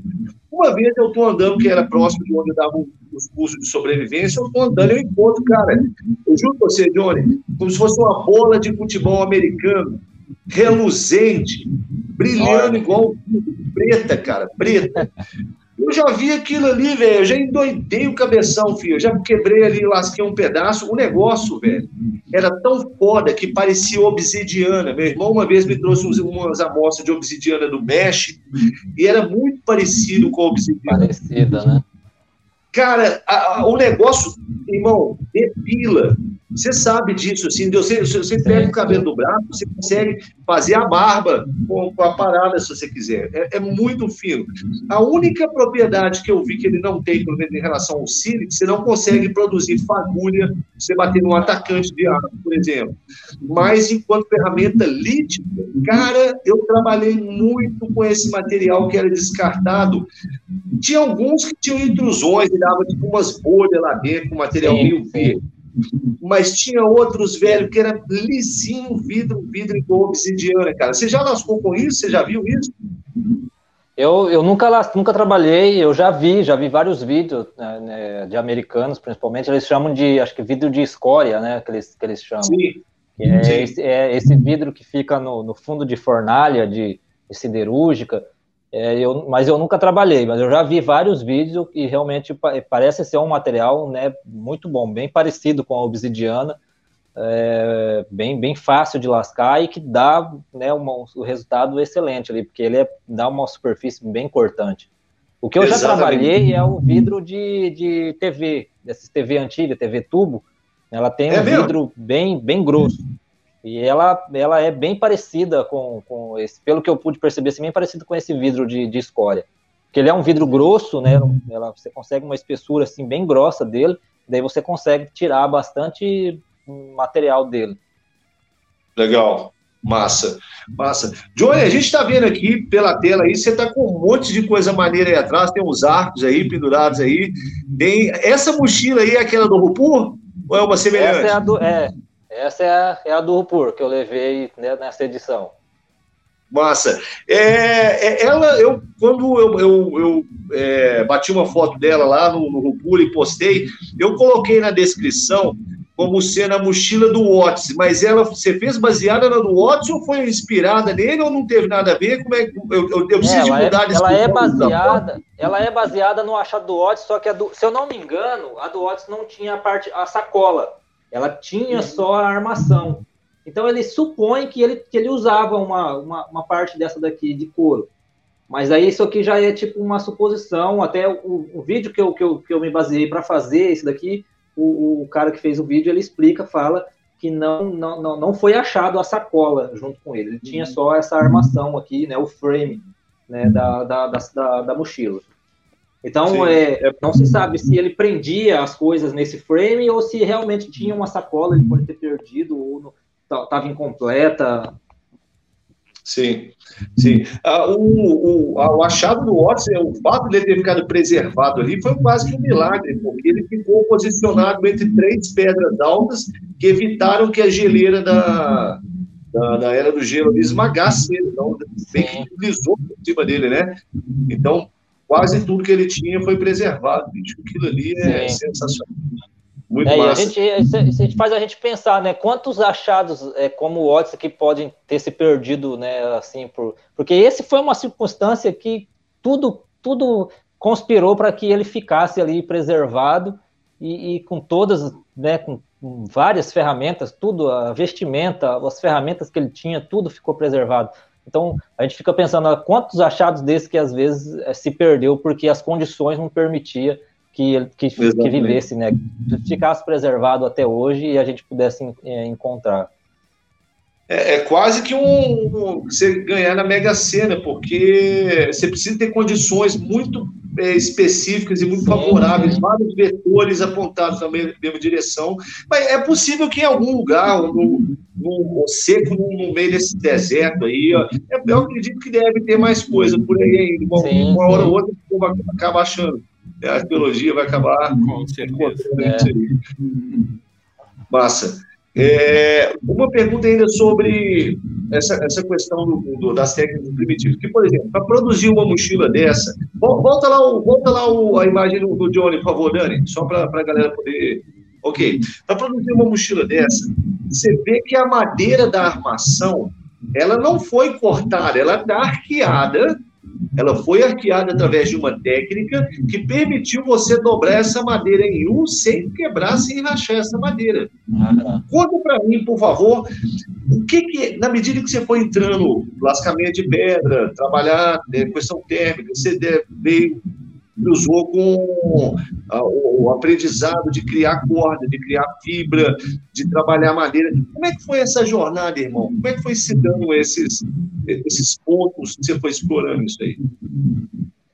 É, ó, isso aí foi é, trocando informações com outras pessoas, então, tipo, é, a parte do arco, que é o que eu dominava mais, eu aprendi com outros, né? E daí, a partir disso, eu fui buscando outra, outros conhecimentos, tipo, igual você falou de trançar corda, eu, uma das pessoas que eu mais é, me inspiro e busco conhecimento é o Albino, né? O, o Adenilson Albino, ele um grande cara nessa parte aí de, de, de trançagem, de cestaria, então eu fui procurando, ah, fulano faz isso, o cara, vamos trocar uma ideia aí sobre isso, é, a parte do fogo, cara, eu, eu não conseguia, já tinha tentado várias vezes, até no, no primeiro PUR eu não tive oportunidade, estava o Tiano lá, que era o grande cara do, né, do, do, do hand drill, e eu não consegui pegar ele uma hora para gente para ele me ensinar, para ele me mostrar. E no segundo PUR eu falei, cara, vou ter que é, pegar alguém do fogo, e daí eu peguei o Humberto lá um dia, né, ele me pegou também para a parte do lascamento, né, a gente sentou, a gente trocou umas ideias lá, ensinei ele um pouco, e daí eu falei, cara, agora você vai me, ensinar a parte do fogo primitivo aí no, no Bond Drill, e eu né, ele me, me, me mostrou, foi me falando, ó, faz assim, faz, faz assado, e, e aí eu aprendi a fazer. Hoje eu consigo é, ensinar outras pessoas nessa parte, né, do, do rendril. Esse, isso que você falou do, do né, de dobrar ali, é, tanto a madeira que eu usei, ela é propícia para isso, mas tipo, usei o fogo, né, você aquece a madeira para poder conseguir dobrar, e isso é uma coisa que a gente usa na arqueria, por exemplo, é, que você, você usa o calor para poder dobrar né, a madeira para fazer um arco recurvo, por exemplo. Você usa para desentortar uma haste de flecha, por exemplo, né, você aquece aquela, pega uma haste que está torta, você aquece ela e você dobra é, e, e, ela fica né, no, naquele formato. Então, fui trocando ideia com várias pessoas, fui pegando tipo um, um pouco de cada um, um pouco de cada um e fui juntando é, tanto de pessoal é, é, brasileiro quanto pessoal do estrangeiro também, porque a gente tem né, bastante conhecimento lá fora, é, a gente tem bastante pessoal especialista lá fora, então, por mais que seja um pouco difícil a gente é, é, entender né, a, a, língua inglesa para quem não tem o conhecimento, eu mesmo, meu inglês pra, não, é, não é excelente, não é, não é, não é bom, mas eu vou tentando, tipo, tentando traduzir aquele pouquinho ali, traduz, traduz um pouquinho que consegue, daí você já consegue, tipo, pegar algumas coisas, alguns termos técnicos você consegue pegar, e aí eu fui né, juntando um, um pouquinho de cada para poder formar o, esse conhecimento né, que, eu, que eu tenho hoje.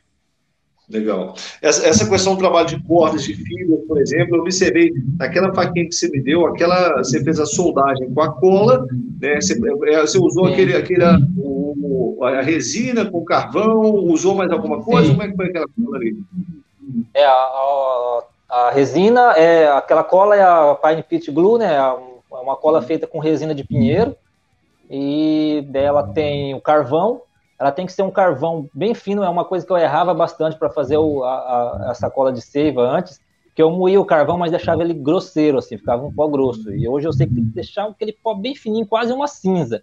Se você usar aquela cinza já do, do aquele carvão que está virando cinza é o ideal. Então mistura e tem que ter algum material fibroso, que pode ser uma, um capim moído ou pode ser um, para facilitar o excremento de algum animal herbívoro, né? excremento de coelho, de, até de vaca então você mistura e faz aquela cola. Então é, a resina ela dá a, a, resina e o carvão ela dá resistência, né? E o, e o, o excremento, né? A fibra, o material fibroso dá a, a como se cimentasse, né? Aquela aquela cola. liga lá dentro, né, do material. Isso, dá aquela aquela liga, aquela, aquela trança lá dentro que faz o, a, a cola ficar ficar firme. E depois eu me finalizei com, com um tendão, né? Tem, acho que tem um tendão também. O tendão, quando você. É, o tendão, quando você é, é, umedece ele né, na, na, água, ele fica bem mole, depois daí você fica uhum. maleável, você consegue trabalhar ele, e depois que ele endurece nele, além dele ele ficar é, bem duro, ele, ele diminui de tamanho, né? Ele, ele, ele agarra, e então ele segura a, ali a lâmina no, no, no local. Legal. Muito legal isso, irmão. É, em relação. Uma pergunta que eu ia falar, que eu ia fazer era. era você, ah, ok. É, a, a, a, proporção do material que se usa para cola, isso eu, eu, diria que é um, um dos pulos do gato, né? Se acertar essa mão. Como é que foi tentativa e erro? Qual a proporção que se usa geralmente? Aliás, você pode falar a receita, passar a receita aí para a gente dessa proporção? Posso, posso sim, com certeza. Inclusive está lá no canal. Quem quiser dar, pegar mais detalhadamente, está lá no canal. Mas a proporção, é, você falou, tentativa e erro. Fui tentando, porque assim, existe uma fórmula, né, que o pessoal fala que é de 5 para 1. É cinco partes de, de seiva para uma de carvão e uma de, de, de, material fibroso. Mas eu fui tentando, fui, fui, fui fazendo em casa e via que não, que não ficava legal. Então, no, hoje em dia, se você for perguntar num grupo aí de primitivismo americano, ah, qual é a fórmula da Pine Pit Glue? Eles vão falar, cara, não existe uma fórmula.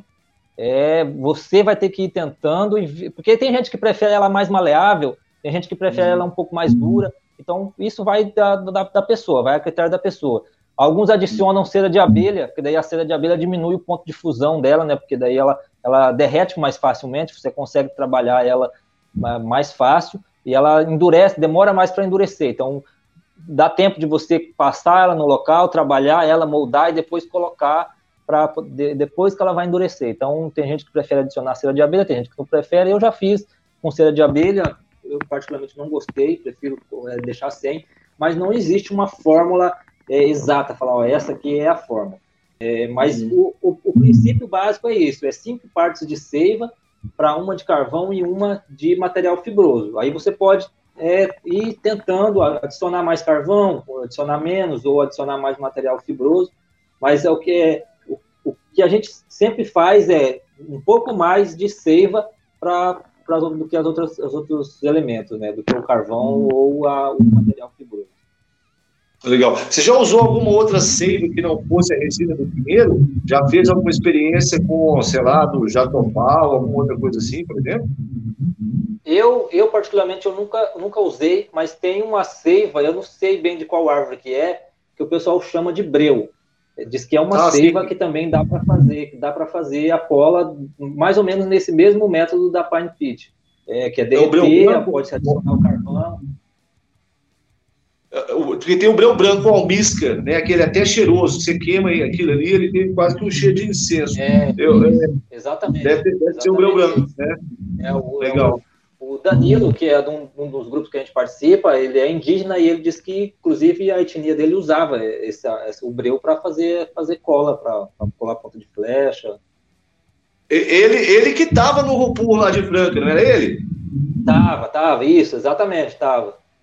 Então, cara, ali rolou uma experiência interessante. Nós fumamos o breu branco ali, cara. Tava rolando um monte de, de tabaco. O pessoal de Brasília tinha feito umas misturas lá de tudo que é coisa.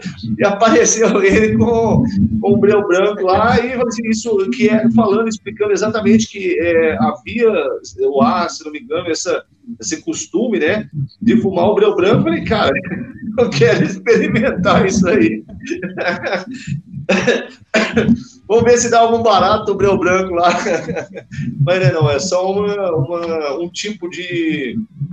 É, é como se fosse um. Não é tabaco, obviamente, mas é.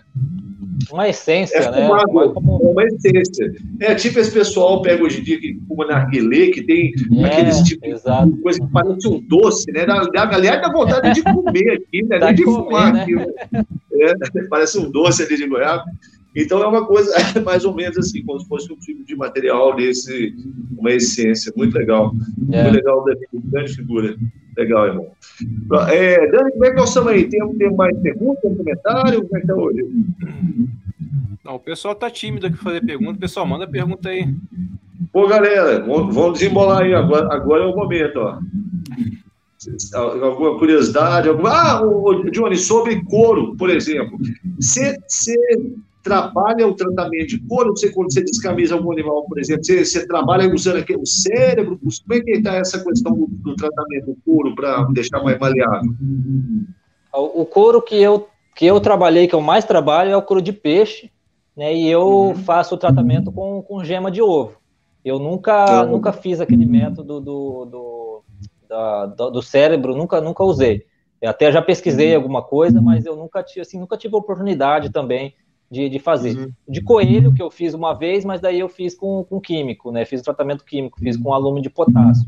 É, uhum. Nunca, nunca não, não, não usei os cérebros. Mas o de peixe, que eu faço sempre, faço bastante para colocar nos arcos, é, eu faço com, com gema de ovo. Dá um resultado bom para o peixe, para o couro de peixe é um, é um resultado bom. Você usa corvina, geralmente? Corvina e tucunaré, é o que eu, que eu mais uso. Porque eu lembro aquele arco que você presenteou a Simone lá no Rubu, lá, que ele tinha exatamente essa, é. essa, esse detalhe ali, lindo aquilo ali, bicho. Eu nunca tinha visto, é, Johnny. Nunca tinha visto você usar o couro aquele... do peito para poder fazer isso. É, aquele da, da Simone era, era de Corvina. Eu tinha alguns outros lá que era de Tucunaré e tinha um de Arraia, que foi o do Emerson, do Emerson Recieri.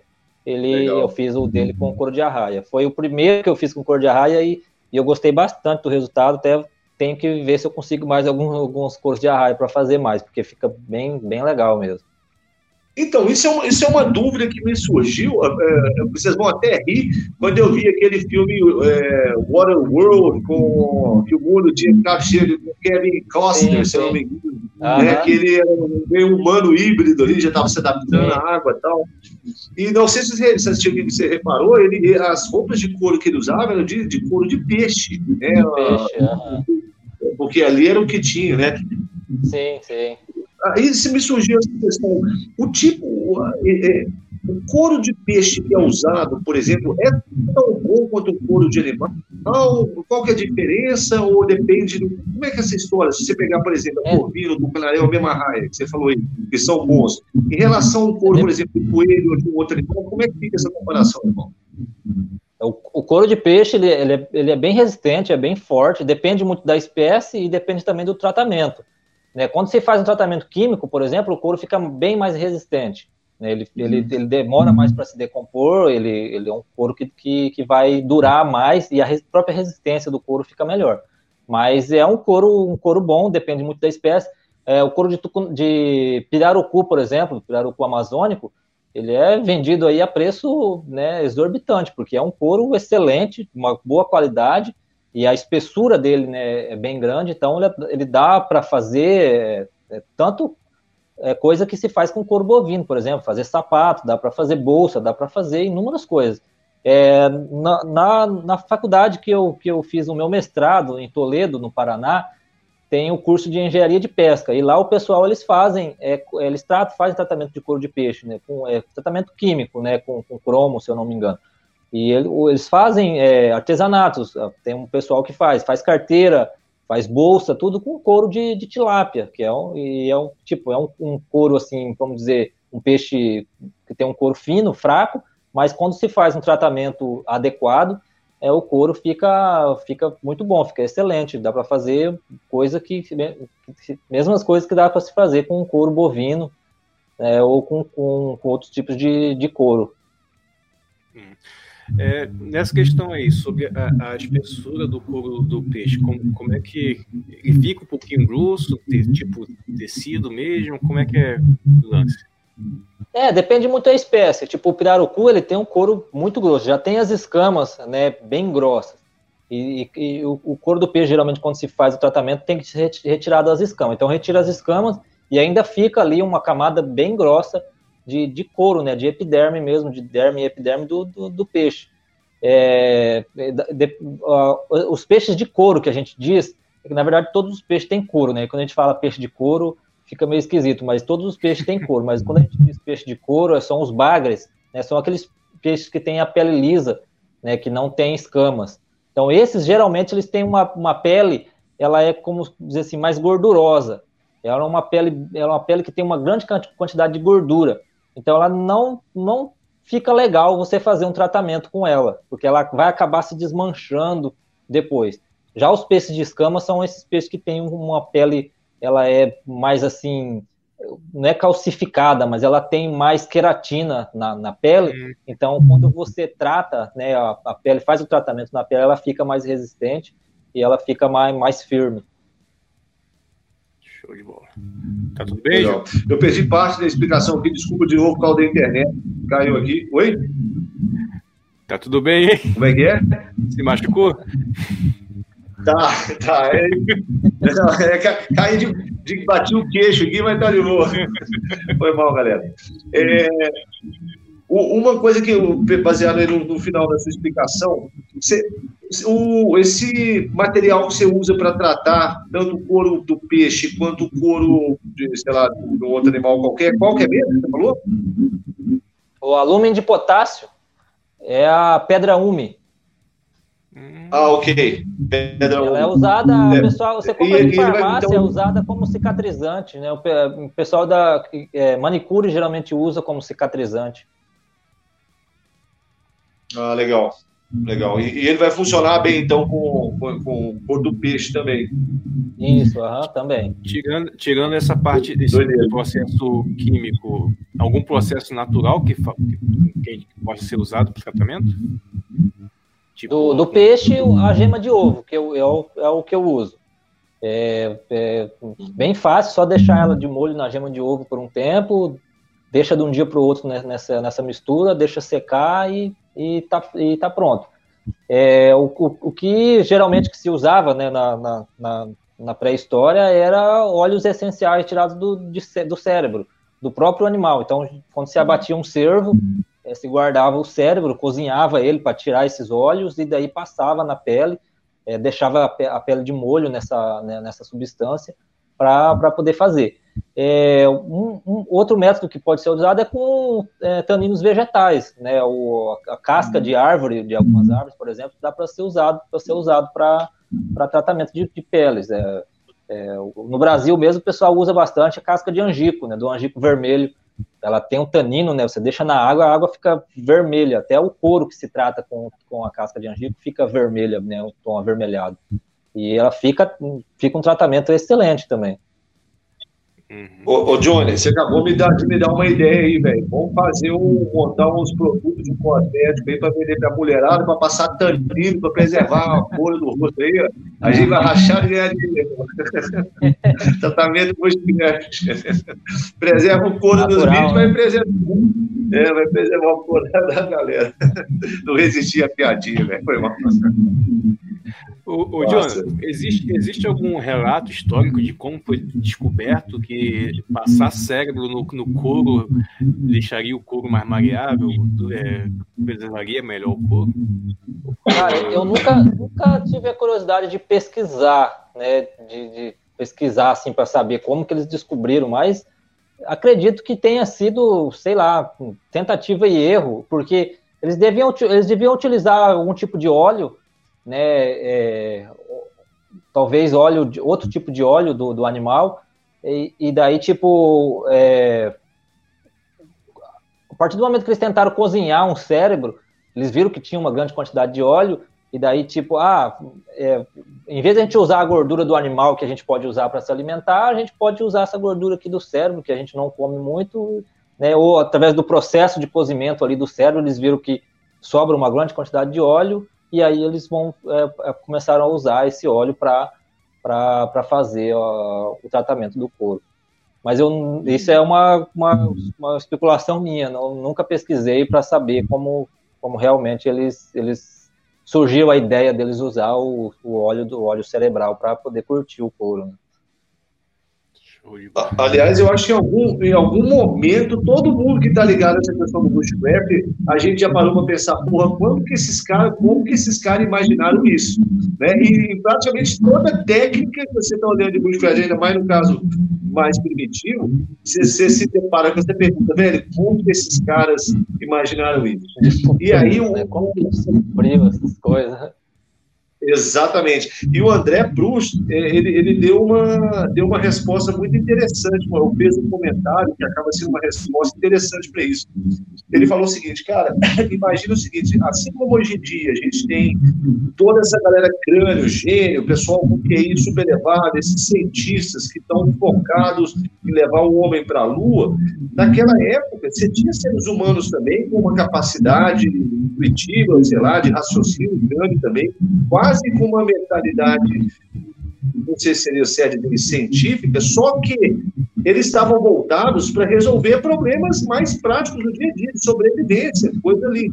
Então, eu acredito que em algum momento alguém com, sabe, possa ter esse perguntado isso feito alguma experiência, chegou. Até porque hoje em dia você tem certos locais do mundo, certas populações ainda usam essas técnicas. Eu lembro o Ray Dias, no programa dele da BBC, há tempo atrás, mostrando o pessoal lá na, no norte da Sibéria, lá, aquela, aquela tundras, né, aquelas tundras lá, um povo nômade que ainda usava é, as renas lá, aquelas, aqueles animais, e faziam as roupas e produzem ainda as roupas com, a, couro daqueles animais e usam ah, o cérebro deles para amaciar aquele couro. E, to, e exatamente é conhecido dessa informação de que todo animal, todo animal possui é, miolo, o bastante quantidade de miolo bastante para tratar o seu próprio couro. Isso é muito massa, né? É, é, é, como você falou, é a partir da necessidade, né? Eles tinham necessidade de, de fazer uma coisa, eles, cara, a gente precisa resolver isso daqui, vamos, vamos tentar ver o que a gente faz aí para curtir um couro, para fazer uma roupa, é, como é que a gente vai fazer para cortar uma, uma árvore? A gente vai ter que, sei lá, bolar um machado de pedra, e aí eles, a partir da necessidade, do mesmo jeito que a gente tem as invenções hoje, a gente precisa de, um, de uma internet mais, mais eficiente, os caras vão lá, pesquisam um jeito de, de tentar encontrar um método para fazer a internet funcionar melhor, a mesma coisa era antigamente, só que antigamente os problemas eram para sobrevivência, né? Eles tinham que resolver isso para eles sobreviver. Ou eles faziam isso ou, ou morriam, né? Então, a, a, acho que a, a, necessidade era maior, né? Era uma, uma coisa que eles, eles tinham que fazer mesmo. É, e até é importante Sim, a parte da, de, da parte da sobrevivência que o Jonas falou aí. Eu, eu escrevi uma matéria para a revista algum tempo atrás, fiz até uma pesquisa sobre isso, sobre a importância do fogo no lance da sobrevivência. Foi a partir da dominação do fogo que o, que, o, que o, a humanidade começou a evoluir, porque ela perdeu aquela necessidade de estar sempre alerta. O fogo fazia toda aquela questão ali de proteger contra o frio, proteger contra o animal, assar a comida. Então, ela, a descoberta do fogo deu uma vantagem enorme para a humanidade, coisa que não tinha. Então, ele, com, com esse tempo vago que eles tinham, que eles arrumaram, que eles ganharam com a, com a descoberta do fogo, eles começaram a, a inventar mais. A, a, Aí veio a parte ali de cultivo de, de, de, de plantação, de, de, de, cultivo de animais para, para abate, e aí veio também outras, outras coisas também. É, o fogo permitiu a uma... olhar pelo planeta, né?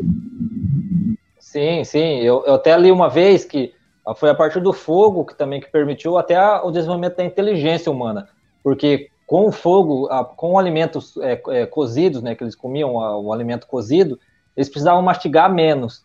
Então, o músculo, é, aqui, ele não precisou ficar, se desenvolver tanto, ficou um músculo menor e sobrou espaço na cabeça para o desenvolvimento cerebral. Então, com, por, por, conta, por conta disso, deles precisar mastigar menos, né, a, o músculo ele não atrofiou, né, mas ele não precisou se desenvolver tanto e sobrou espaço para o desenvolvimento do cérebro, que foi o que foi assim o que deslanchou para poder é, essa, a, o ser humano se desenvolver a, a, inteligência. Que legal, não sabia disso. Não sabia disso. Sem falar de melhorar o sabor, melhorar a digestão, matar parasita. Então melhorou a qualidade de vida do sim, sim. Uhum. Fogo, Johnny? É na área da cerâmica. Você já se, já se aventurou, já produziu algumas peças? Como é que fica essa questão? Eu já fiz alguma coisa, só que quando eu tentei fazer, eu não tinha um material bom, não tinha uma argila boa para fazer. Até estou pensando em começar agora, recentemente, agora, tentar fazer alguma coisa, porque aqui onde eu estou morando agora tem bastante, tem uma argila que parece ser bem, bem interessante, assim, bem, bem boa, e eu quero tentar. Mas eu, eu já tentei algumas vezes, saiu umas peças lá mais ou menos, mas elas acabaram rachando depois com o tempo, porque o material não era tão bom, né? Era um solo era mistura de muita argila com muito arenoso, né? Tinha muita areia, então acabou que não ficando um material muito bom. Mas quero tentar agora, vamos ver se, se, essa argila aqui da região vai, vai ser boa, eu acho que, acho que vai dar uns resultados legais. Massa, massa, legal. A, é, a, a, questão da cerâmica também é um aspecto, eu gosto muito da arqueologia. Aqui, aqui em Minas a gente tem umas, umas histórias interessantes. No Brasil, aliás, existe uma cultura ceramista muito né, cara? Muito linda. A gente tem aqui na UFMG a Lilian Panachu, que é a Laira Carlinhos, o nome é difícil pronunciar, mas enfim, tem muitas mestras aqui, muita gente boa nessa área, e é algo que, que me traz, me desperta bastante interesse. Muito ah. legal. Massa. Dani, como é que nós estamos aí de perguntas, irmão? Temos, temos algum comentário, alguma pergunta? Não, Se alguém quiser perguntar, agora, gente hoje, é, acho que esse tempo que a gente ficou meio de molho aí deixou o pessoal meio, meio na marcha lenta. É, ele fazer o Survival Cast uma vez por semana agora para poder animar esse povo de novo. É isso. Mas massa, gente. Massa. Tem, tem algum, alguma coisa dele que você queria perguntar para o Jonathan ainda? Tem um outro comentário aí que você queria fazer, Henrique? As dúvidas que eu tinha já fiz para ele. Acho que já sanou bastante coisa. Já tá, tá show. Com certeza. Com certeza. Jonathan, é, meu irmão, a gente vai chegando ao fim desse, desse Survival Cast. Cara, quero te agradecer assim enormemente, brother, pela sua disposição, pelo seu conhecimento, pela sua simplicidade, pela sua humildade, por ser esse, essa figura, esse ser humano sensacional que você é, meu irmão. Muito bom você ter tido aqui conosco essa noite, ter sermos enriquecidos com esse tanto de conhecimento, de toda essa vivência, de pesquisa, de dedicação. Muito obrigado, meu irmão, de coração, por ter aceito o convite e estar aqui conosco essa noite aí, enriquecendo aí o nosso, nossa playlist do Survival Plan. Né? Obrigado demais, meu. Cara, eu, eu que agradeço aí pela, pela oportunidade, pelo convite, tá? Tô honrado aí por, por fazer parte aí do, da história aí da, do Survival Cast, cara, tô muito, muito contente pelo convite e sempre que quiser a gente está aí à disposição para qualquer coisa, quando quiser fazer uma live, fizer outra, outra coisa, a gente está aí junto sempre para o que der e vier. Nossa. Massa. Pode deixar anotado aí, porque a gente vai ter essa, essa outra live falando sobre faca de sobrevivência e essa visão das ferramentas primitivas vai ser fundamental para a gente poder desenvolver essa, esse bate-papo aí. Então, você já está convidado para essa próxima live. Quero agradecer também a galera aí que está assistindo a gente aí, mesmo que hoje vocês tenham ficado calados, o inverno já está acabando, então você não tem encolhido aí com tanto frio, com tanto medo. Até porque, conforme o João já falou, nós já temos um pouco. Talvez da próxima vez você se anime a participar mais, mas de qualquer forma, quem assistiu, quem teve presente aí, a gente agradece de coração. Valeu. Uh, pessoal, na, na, semana que vem não vai ter, não vai ter essa Vaivocast nada, até porque eu vou ficar a semana toda no mato, mas na outra a gente está de volta aí, batendo mais um papo aí sobre sobrevivência, sobre o bushcraft, todo esse universo aí que a gente adora. Johnny, mais uma vez, muito obrigado, meu irmão. Dani, valeu demais pelo apoio, pela força aí. Tamo junto. De sempre. É, por não ter deixado a live cair quando a, a minha internet aqui caiu, tá vendo só? Valeu demais mesmo, galera. E a todo mundo aí que acompanhou a gente aí ao vivo, muito obrigado. Quem está assistindo no YouTube agora, quem assistiu é, obrigado também, aí, obrigado. Tá assistindo. Massa. Mais uma vez, Johnny, fala aí também do seu canal no YouTube para a galera correr lá, se inscrever lá no seu canal e, e, aprender com você lá diretamente da fonte. Fala aí novamente do nome. Então, canal DH Arqueria Primitiva, só se inscrever lá quem ainda não é inscrito. Tem vários vídeos, vídeos de tutoriais, tem vídeos de construção de arco, lascamento, tem vídeos diversos, vídeos de caça, vídeo de pesca. Só chegar lá, pessoal. Quem ainda não é inscrito, se inscreve e assista lá os vídeos. Tamo junto. Qualquer dúvida que tiver, só deixar nos comentários.